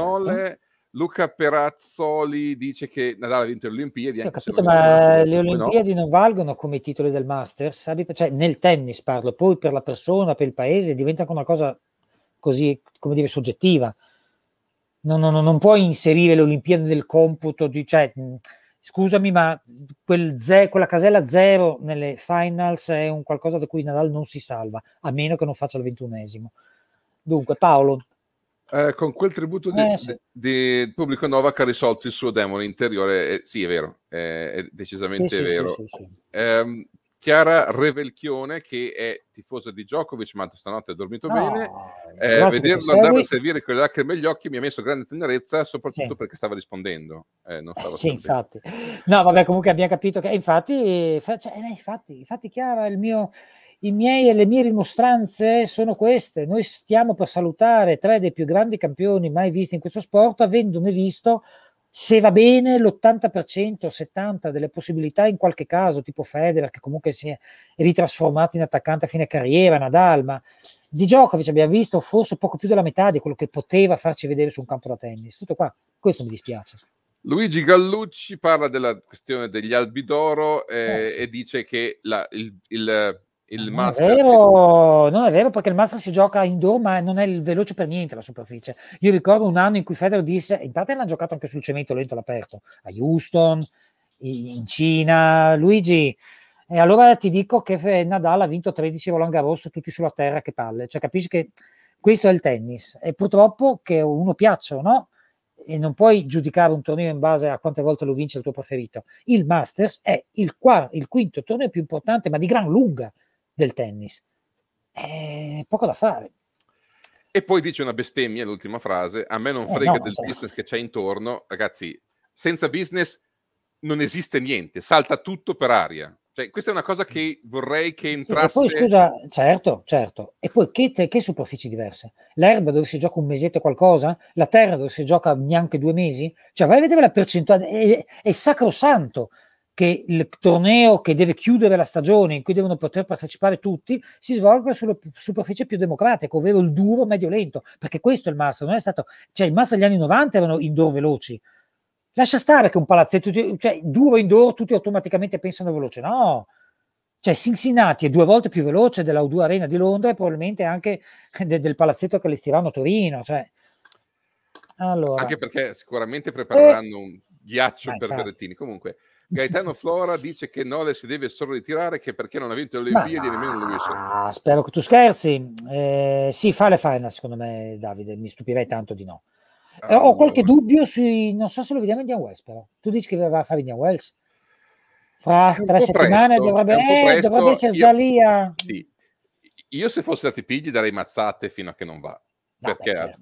cioè, ha esaurito tutti i bonus che poteva avere quest'anno. Mi dispiace, basta. Cioè, non Ma è che puoi certo, fare ma quel certo, cavolo certo. che ti pare. Allora, ehm, l'unico dubbio di Piacentini è se fa le finals, vabbè, vedremo. Eh. Cosa farà Nole adesso? Vabbè, insomma, vacanza spero, almeno Certo. nel breve Paolo, di- periodo. Pa- Paolo dice che bisogna guardare i risultati ottenuti. Certo, penso solo dicendo che nel momento in cui due sono così e la differenza la fa un centimetro, io ho difficoltà a dire questo significa che uno è più grande. Ecco. Eh, Luca Perazzoli, pensate che in Australia Medvedev e Zverev possono impensierire Djokovic? Sì. sì. Eh, cosa cambia oltre alla velocità del cemento tra gli US di- Open? di- dipende da come rifanno i campi, li rifanno ogni anno. Eh, ragazzi, sì, ma dico, dipende da cosa fa- mettono sui campi, da che resina mettono quest'anno, perché 2017-2018 era velocissimo, 19-20 e, e 21 si è rallentato enormemente, Di- dipende da cosa decidono quell'anno. Allora, eh, Simone Rizzoli parla del GOAT, parla di produttività Eh, e parla certo, di grandezza. eh, Grande, vincente, appassionante, certo. de- de- de- Mettiamola così, se avesse vinto Djokovic non c'era più da discutere nulla, come non ci sarà più granché da discutere se qualcuno di questi tre farà il ventunesimo.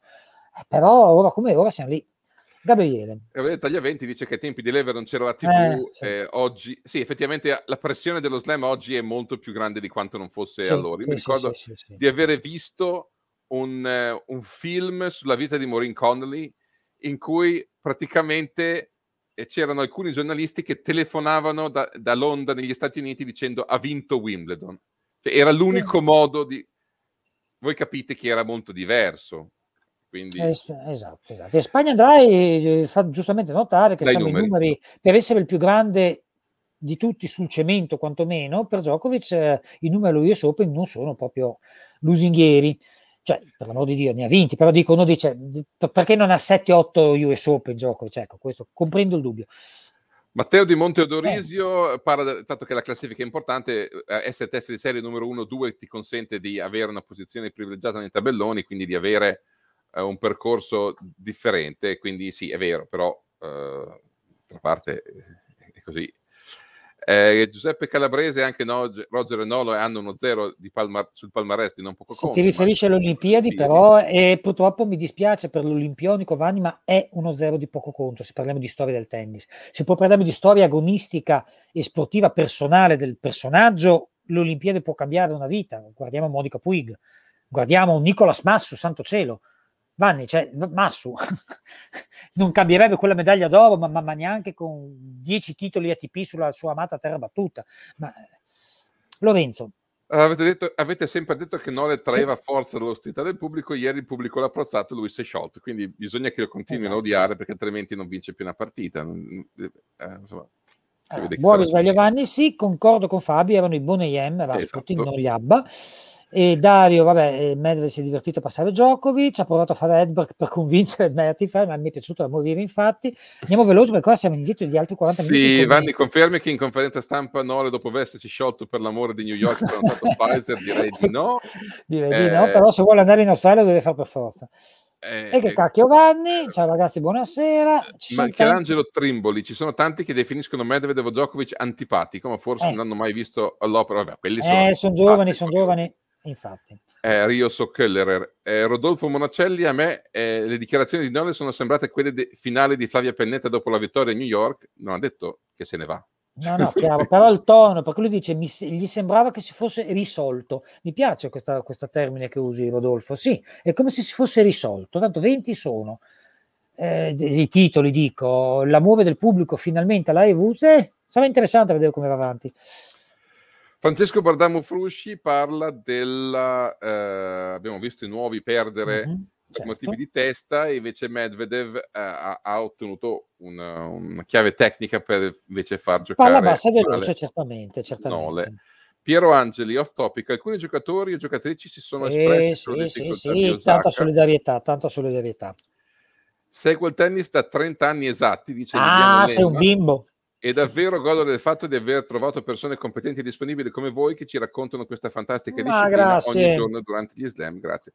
Ma ora dovremmo aspettare gli Australian no, Open? No, no, no. Eh, il nostro programma è dirette settimanale fin quando Gibertini non se ne va. Andiamo a West dove facciamo magari un 2-3 senza rompere troppo le palle a Vanni a seconda di come vanno le cose. Poi Vanni tornerà alla base, a quel punto f- torniamo a fare le dirette settimanali, ma andrò io a Vienna e a Parigi, ne facciamo due o tre da là, per una volta sarò io sul posto e Vanni a casa, e poi si finirà a Torino, anche lì ne possiamo fare un paio, ma avremo gente sul posto, vediamo come organizzarci. Se, comunque diciamo il, mi, il, minimo sindacale di una diretta alla settimana, almeno durante la stagione, l'abbiamo sempre fatto. Sì. Per cui di solito la domenica. Allora, Stefano Steva Cerbis ci manda stelline, Dario eh, c'è dice un, Sharapova. Sharapova Stefano Rizzo, Simone Rizzoli dice in effetti Sharapova da sola sui tacchi in mezzo al pubblico non si nota. Eh, Isabella chiede come mai tante palle corte per Medvedev. Eh, voleva provare a mettere ancora sì, più non sa fare. Djokovic. Questo, questo è un problema infatti. fondamentale. Quanti slam vinceva ancora Djokovic? Chiede Andrea, non lo sappiamo. Magari nessuno, magari uno o due ma deve andargli proprio bene, non di più Ismaele Tartari dice che eh, ringrazia per le dirette, riprenderemo mi risposto prima, prossima. assolutamente, sì, a questo punto sì. Per parlare del nulla, cioè del nulla, del nulla eh, dei no, tornei no. che ci sono stati questa settimana, cioè i tornei femminili. Eh, beh, ma sono... io mi aspetto una settimana su cosa di dichiarazioni, su cose, programmi, c'è la Davis, c'è la Davis questa settimana Davis. che si disputa infatti, in, infatti. in, alcuni posti abbastanza strani, eh, per cui sì, insomma, parleremo di quello che è successo.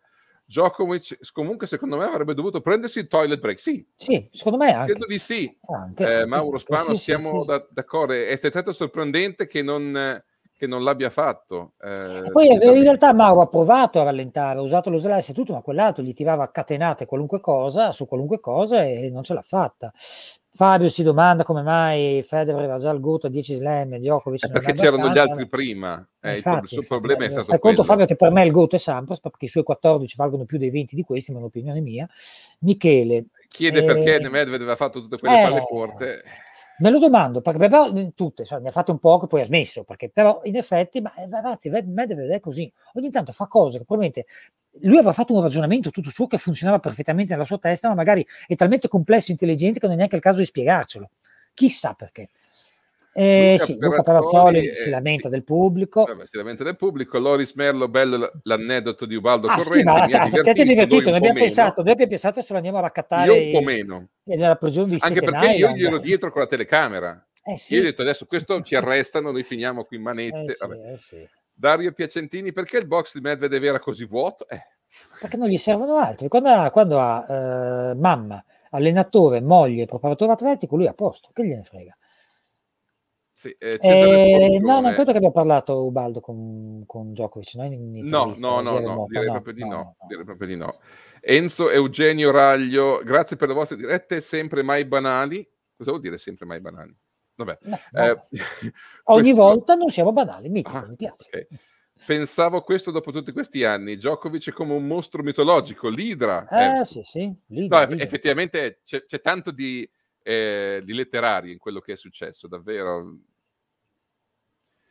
Che meraviglia. Eh, la realtà romanzesca, la realtà che diventa superiore alla realtà romanzesca.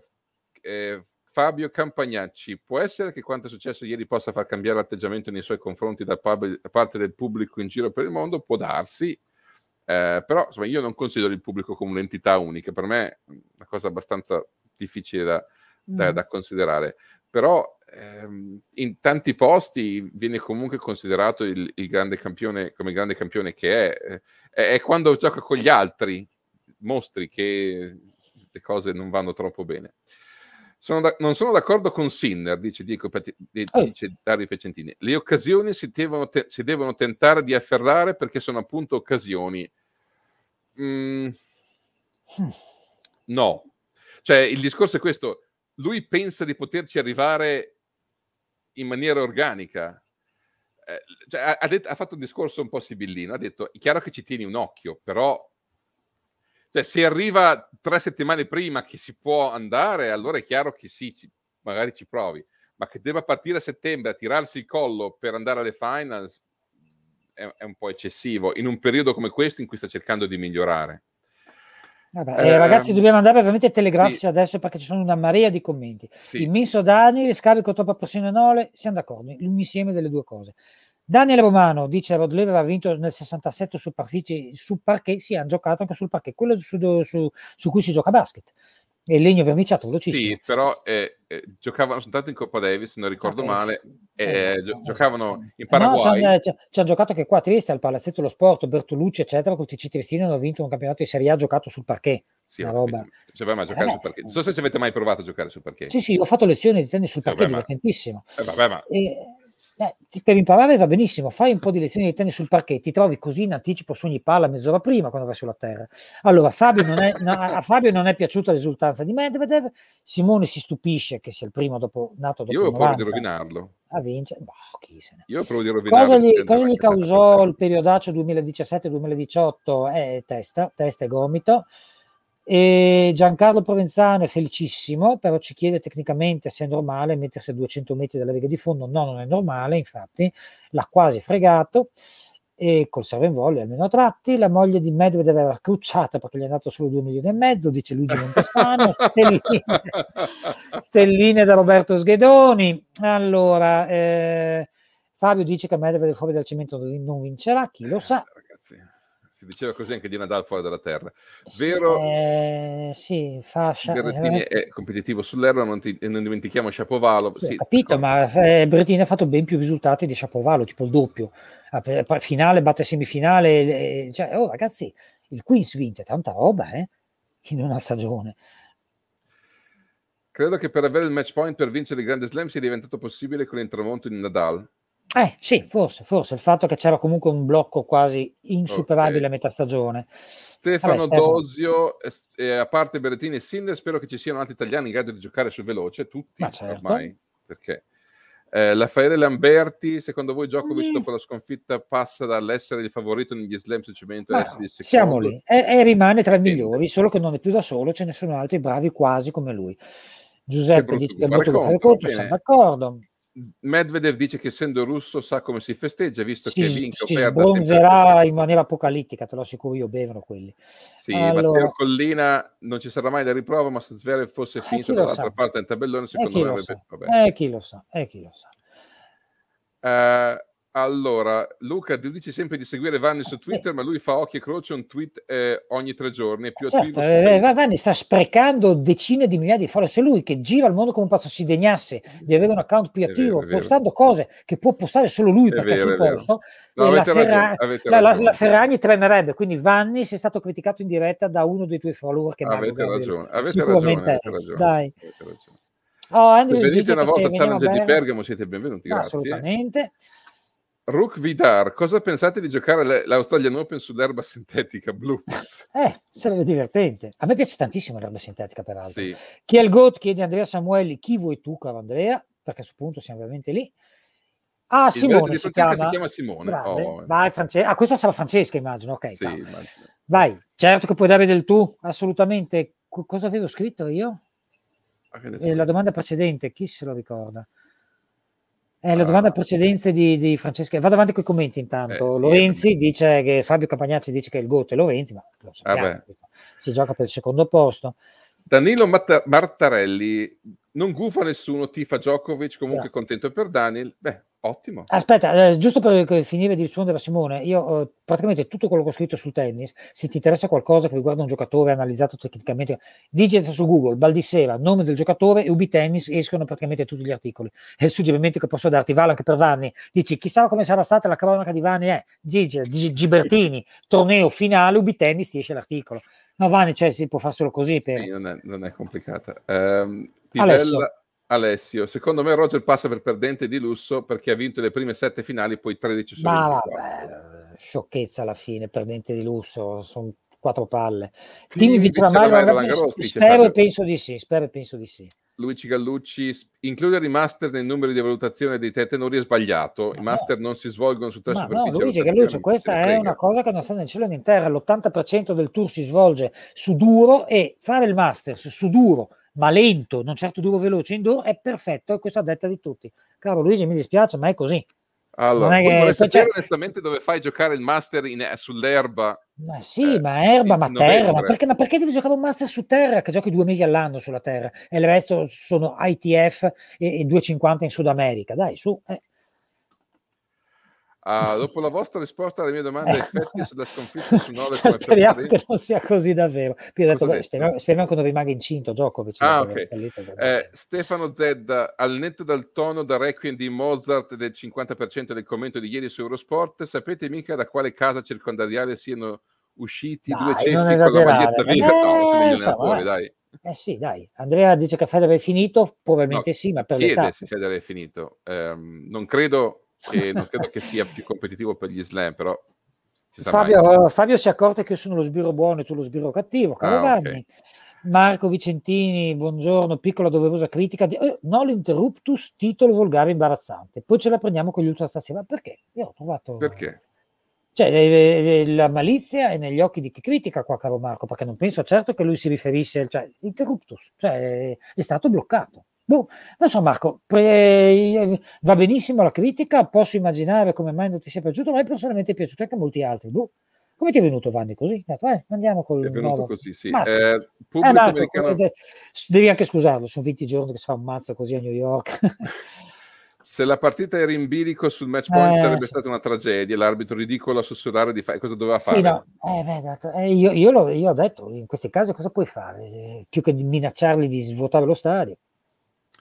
Dario Sì. Pegentini, eh, Eh sì, i- ieri ha vinto il cattivo, ieri ha vinto il cattivo il vero cattivo si è rivelato umano. È stata una sceneggiatura bellissima. Vanni Non ce la fai verità, più, non ce la fai più con le dirette. No, e, e- sono state molto duri i primi giorni perché bisognava alzarsi presto e la sera si faceva molto tardi, per cui era, le giornate diventavano molto lunghe. Quindi questo è sicuramente stato molto pesante, però da parte eh, funziona così. Il fucking genius, eh, quel, il, il, tweet, vai, il tweet vai, di vai.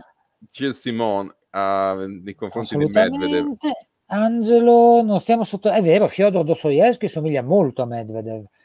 Immagina Medvedev sui 55-60 anni un po' appesantito, sarebbe molto simile, sì sì. E Giorgio Gianarelli dice: Vabbè, non è che Medvedev ha lasciato l'iniziativa a gioco, il gioco se l'è presa perché non reggeva da fondo. Molto. Cioè, quando uno va a rete come un disperato devi, ed è un fondocampista, devi domandarti perché. Lei è arrivato in ritardo, ma non c'è problema, non ha visto la partita, ha sentito vari commenti. E e no, non è meglio se avesse, non sarebbe stato meglio se avesse giocato da fondo perché l'ha capito presto che non reggeva Medvedev. Cioè, questo è uno che non ha studiato, arriva un'ora in ritardo a lezione. Ecco, e, dice adesso... cosa. Scherziamo, attenzione che il professor Gibertini oggi eh, partono, pa- partono, le note sul registro una dietro l'altra. Allora, eh, Antonio Cola chiede se siamo entrati nell'era del russo. Diciamo che sul cemento credo che sarà uno di quelli che vincerà di più nei prossimi anni. Federer avrà goduto, penso di no. no avrà preso atto di quello che è successo. Ma ragazzi, cosa gliene frega a questi? E Alessandro Stenco pensava di non vedere la finale, invece avevamo ragione, nulla mai scritto. Esatto. Cioè, Fabio. Pensavo eh, di non vedere la finale, invece avevate ragione. Perché cioè, noi abbiamo detto può sempre succedere di tutto. E lui dice: ah, eh, no, vedi, non, ma, non capito, ma il fatto Pensava che, che Djokovic avrebbe rullato ah, okay. senza ah, capito, capito. È bello che riferendosi a Federer si parla di entourage, team Federer, quando si riferisce a Djokovic si parla di clan. Mm-hmm parole che usate. Beh, ci sta, ci sta. Eh, in... Vabbè, ma il, cioè, no, io ho sempre detto clan Federer, clan Nadal, si usa per indicare un, un, consesso familiare. Certo, nel clan Djokovic ci girano certi ceffi che sono proprio da clan, questo sì, negli, negli entourage degli altri no, però oh, non è che puoi giudicare uno dalla faccia. Da qualche tatuaggio part... sì, ma lasciamo stare. Se non si partisse dallo, dagli Australian Open, Federer avrebbe fatto prima di Djokovic il grande slam. Mm, cioè tu dici se Seba Chilo, eh no, ma c'è sempre Parigi in mezzo, Alessandro. Lui dice, sai, la posizione temporale. Intanto saluto Marino Forza, gran tennista delle mie parti, che dice che, ha pronosticato ieri sera su Facebook dopo 2-7. Beh, sai, pronosticare che vincerà uno dopo che è 2-7-0 avanti e l'altro va a rete come un pirla perché non riesce a reggere da fondo. Scusa Marino, non che vuole un genio e parlo in dialetto con Marino che sa benissimo. E Alberto, Alberto Tiffi, ciao ragazzi, e per chi? Quante volte ti ha detto per chi? Spero non mi bannerete mai. Eh, ma va là, ma va. Allora, ma scherzi. anche se dovesse accadere, mi rimarrà un sogno vedervi scendere sul centrale a Wimbledon da singolaristi con completino bianco e salutare il partito Sì, sarebbe bellissimo. Oggi Andrew chiede, Andrew, sì. Andrew, chiede cosa può fare un coach per risolvere la rigidità di ma non è mai il gioco c'è il più elastico di tutti ieri è rigido non puoi fare altro cioè lì è un blocco muscolo tensivo proprio Adesso Djokovic ha capito cosa vuol dire essere Roger Federer, perdere con tutti che ti amano, vedi un po'. Anche De Gruto ha fatto il gol, ecco, bravo, esatto. Denise era quello che non mi veniva su. L'abbiamo detto no, prima. Golden, o io il grande slam o Golden, perché mi pare che abbia vinto in doppio. Io parlo proprio di strisce in singolare, Denise. comunque sono straordinari, ecco, se non è zuppa e pan bagnato, via. Ammenda allora. di 5.000 euro Djokovic, HP, cosa gliene frega. Eh, nel post partita lo Monaco e Vinci hanno, fatto, hanno avuto un'atmosfera triste, vabbè, insomma, si può stare ragazzi. Eh, finalmente un volto e un nome nuovo nel, sul tetto del tennis. Siete i Bud Spencer e Terence Hill del tennis. Okay. Uh, Immagino che sia Bud Spencer e Terence Hill. Chiara, um, eh, corregge un suo lapsus, ma tranquilla, noi capiamo eh. tutto lo stesso. Dai che ci siamo, 4 e mezza con i commenti, 16.48 di ore, mamma mia, Vanni. Ok. E Torino, Torino prepareranno dei terreni fatti sì, di sì, ghiaccio per ghiaccio, Esatto, esatto. Sì. Aveva finito la benzina, dice Lele Sartori. Antonio Zen a Lele Sartori. Si, si può, fare il massimo? Ma no, Luigi, no, Luigi, no, perché la percentuale di superficie che viene usata nel tour è all'80% cemento, punto. Ma oh, dovete mettervela via voi tifosi di Nadal. A parte il fatto cioè, che giocare, scusa, sull'erba, eh, sulla, eh, giocare sull'erba all'aperto a, a, a novembre non è eh, fra l'altro, devi farlo a fine anno perché devi farlo a fine anno, perché devi concludere l'anno. E Luigi è così, cioè se... e allora cosa dovrebbe dire Federer che non c'è neanche un 1000 su erba, che santo cielo se il Queens fosse sempre stato un 1000, Federer ne avrebbe 40 di 1020, per dire, eh? per dirne una. Se allora, stiamo a guardare le superfici, allora per quello che riguarda i 1020, Federer potrebbe... Ah, ecco, ecco, Paolo mi ha, guarda, mi ha anticipato di un commento. Notizie su Del Potro par meglio, perché comunque ha palleggiato sì. con McEnroe, insomma, sì. vuole rientrare. Che era un criminale, non era eh sì, esatto, vero, verissimo, verissimo, vero, vero, vero. Eh, esatto. Eh, Nicolino Nicoli... Tarabolelli ricorda il nostro pronostico. Eh, vamos, eh, Eleni Balasca fa il solito spam inutile. Eleni, io non ci clicco sopra se non vedo MILF nella mia area che non vedono l'ora di giocare a tennis con me e poi chissà cosa succede. Tu un link del genere non, non mi fa neanche gola. Cioè, eh, sono che diventati pigri i bot che fanno spam. È vero. Eh, allora. Alberto, Saiu. Grazie per il super eh. lavoro che fate, so quanto può essere complesso, per sdrammatizzare quanto saranno stati disperati i vertici di Lacoste. Ah, vabbè, ma sono contenti. Lacoste ha fatto un bel investimento lì, lo so perché ci ha portato via Medvedev eh, eh, però... della Lotto, ma no. davanti a certe offerte tipo il padrino non puoi rifiutare. No, no, no, ho capito, però hanno risparmiato il bonus Grande Slam, che sicuramente non erano pochi spiccioli. Ah, sì, sicuro. Peraltro, eh, Medvedev è uno dei pochi che usa calzature griffate alla costa, mentre giustamente Djokovic usa le ASICS come ha sempre fatto. Uh, Antonio ci dice: No, non siamo felici, prendiamo atto di quello che è successo e siamo stanchi. Questo sì.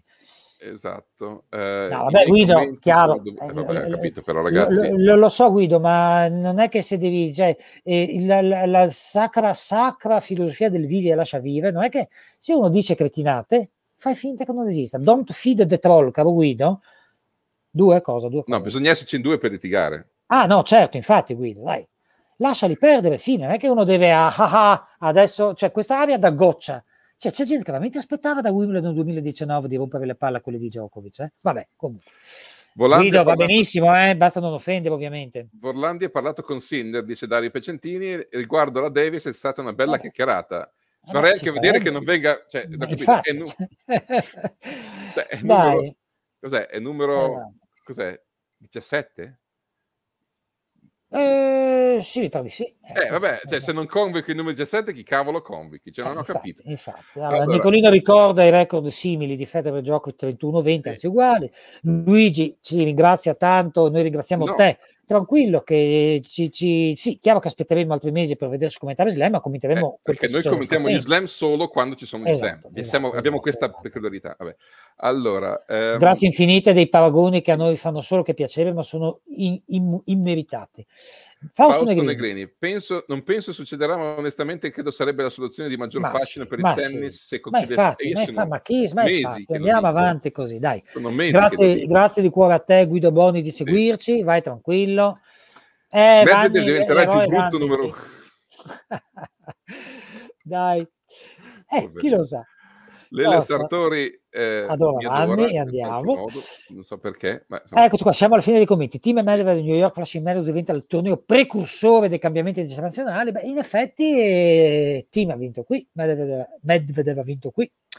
Bisogna che i ragazzotti si sveglino anche negli altri slam.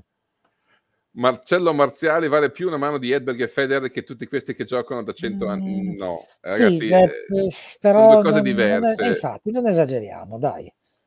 In un mese sono passato da NC a 4-6. Cosa ne pensate per la Road to Torino? A questo punto, guarda, una volta Andy, ero, ma adesso non so come funziona adesso perché una volta avevano fatto il calcolo di se uno viene, eh, uno diventa, cioè arriva, no, sai il genio, buff, e ti trasforma nel giocatore più forte della storia. Diventi imbattibile, però sei un NC.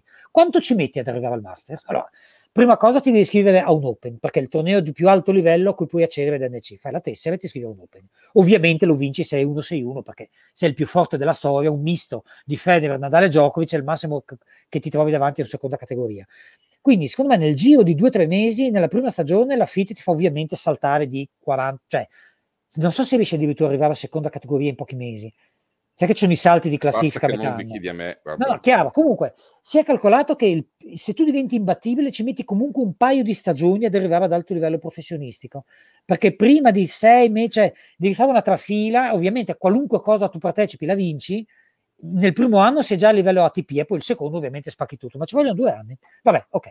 Grazie a Dario, Riccardo ci fa i complimenti anche lui, dai. Sì. Aspetta, eh, slam, cemento su sintetico, fai almeno un mille su erba, ma sì, siamo d'accordo Riccardo, però sintetizziamo che è tardissimo, come dice Vanni, eh, non è che uno dice, vabbè dai, spostiamo il torneo di una settimana, non funziona così, non è che sposti un torneo di una settimana, è, è un, un, incubo logistico, organizzativo ed economico sì, infinito. Sì, eh, e senza, senza, considerare che con una stagione sull'erba di tre settimane, se fai un mille sull'erba, ammazzi tutto il resto.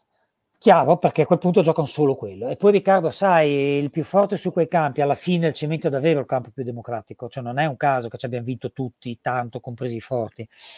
E Fausto ci ringrazia, eh, ci dà dei competenti addirittura, ma vamos. Ciao Master Goofy, vi adoro, dice Stefano Farsetti. Potrebbe vincere Team alla volando, perché no? E il problema è che gioca a padel Andy Roller. Eh, accidenti, quindi... Dai, e Vanni, salutiamo tutti. Ringraziamo infinitamente sì. la redazione, eh, perché insomma c'è tanta gente che si è fatto un mazzo non indifferente. Guardate qualche video di Ubaldo che dice cose assolutamente interessanti e seguiteci sui social. Uh, auguriamo tutti un buon rientro in Canada. Vanni, stai un po' a New York adesso, sono due giorni, te li pigli. Giorni, sì. E vai. Salutami qualche posticino di quelli che conosciamo noi dove si mangia. Vai a farti i lobster roll alla Lafayette Avenue, che è una cosa sta al 222 di Lafayette. C'è il top roll con 20 dollari, ti fai sì, una coda d'aragosta di tre una roba straordinaria. E quindi niente, noi ci risentiamo domenica prossima a questo punto. Sì, ci sentiamo domenica prossima. Eh, noi ringraziamo tutti quanti per averci seguito tutti i giorni e siete in tanti, anche oggi c'erano più di 300 persone collegate eh, contemporaneamente a metà eh beh, della, eh. della, diretta. Eh, noi speriamo di aver dato un servizio eh, apprezzato dai commenti che riceviamo e così e speriamo di poterlo fare di nuovo. speriamo di poterlo, di poterlo fare di nuovo, magari insieme. Eh sì, noi ci credevamo, purtroppo quest'anno mi sa che la chiudiamo separata con Vanni, perché ripeto, io non posso, cioè, ho l'accredito per andare di persona in New West, che è anche una bella, devo dire, una cosa che abbiamo molto apprezzato da parte di Matt, il direttore media di India West, perché insomma di questo periodo eh, ci sono state delle belle scremature fra quelli che vengono ammessi ai tornei, eh, però eh, per me è impossibile andare in California facendo la quarantena. Ci andrà di nuovo Vanni, ma tanto ormai per lui gli Stati Uniti sono il cortile di casa sua, backyard come lo dicono. Io farò due giri in Europa qua. Eh, L'Australia la vedo grigia, la vedo grigia, non nera ma grigia. Vanni, io e te, boh, davvero in un torneo dal vivo quando cacchio ci rivediamo io e te Vane? Ma che tu non venga in Europa non venga a Parigi non lo so ma non credo marzo prossimo se gli americani si decidono a dare una bella stangata pare che Biden dia finalmente vaccino obbligatorio per tutti e muti per cui potrebbero cambiare le cose nel giro di 4-5 mesi e poi si andrà avanti in qualche modo dai. E signori dai ringraziamo soprattutto questo qui, perché io alla fine dei conti, certo è un impegno, ma seguo il tennis, mi ricoglionisco di notte come voi col fuso orario, però sto sul mio divano e questo che sta lì, come dire, nel, nella vera trincea. Per cui grazie a Vanni Gibertini innanzitutto, e da Luca Baldissera. E Vanni Gibertini, un ringraziamento e appuntamento alla settimana prossima. Ciao. Ciao a tutti. With lucky landslots, you can get lucky just about anywhere. Dearly beloved, we are gathered here today to. Has anyone seen the bride and groom? Sorry, sorry, we're here. We were getting lucky in the limo and we lost track of time. No, Lucky Land Casino, with cash prizes that add up quicker than a guest registry. In that case, I pronounce you lucky. Play for free at LuckyLandSlots.com. Daily bonuses are waiting. No purchase necessary. Void where prohibited by law. 18 plus. Terms and conditions apply. See website for details.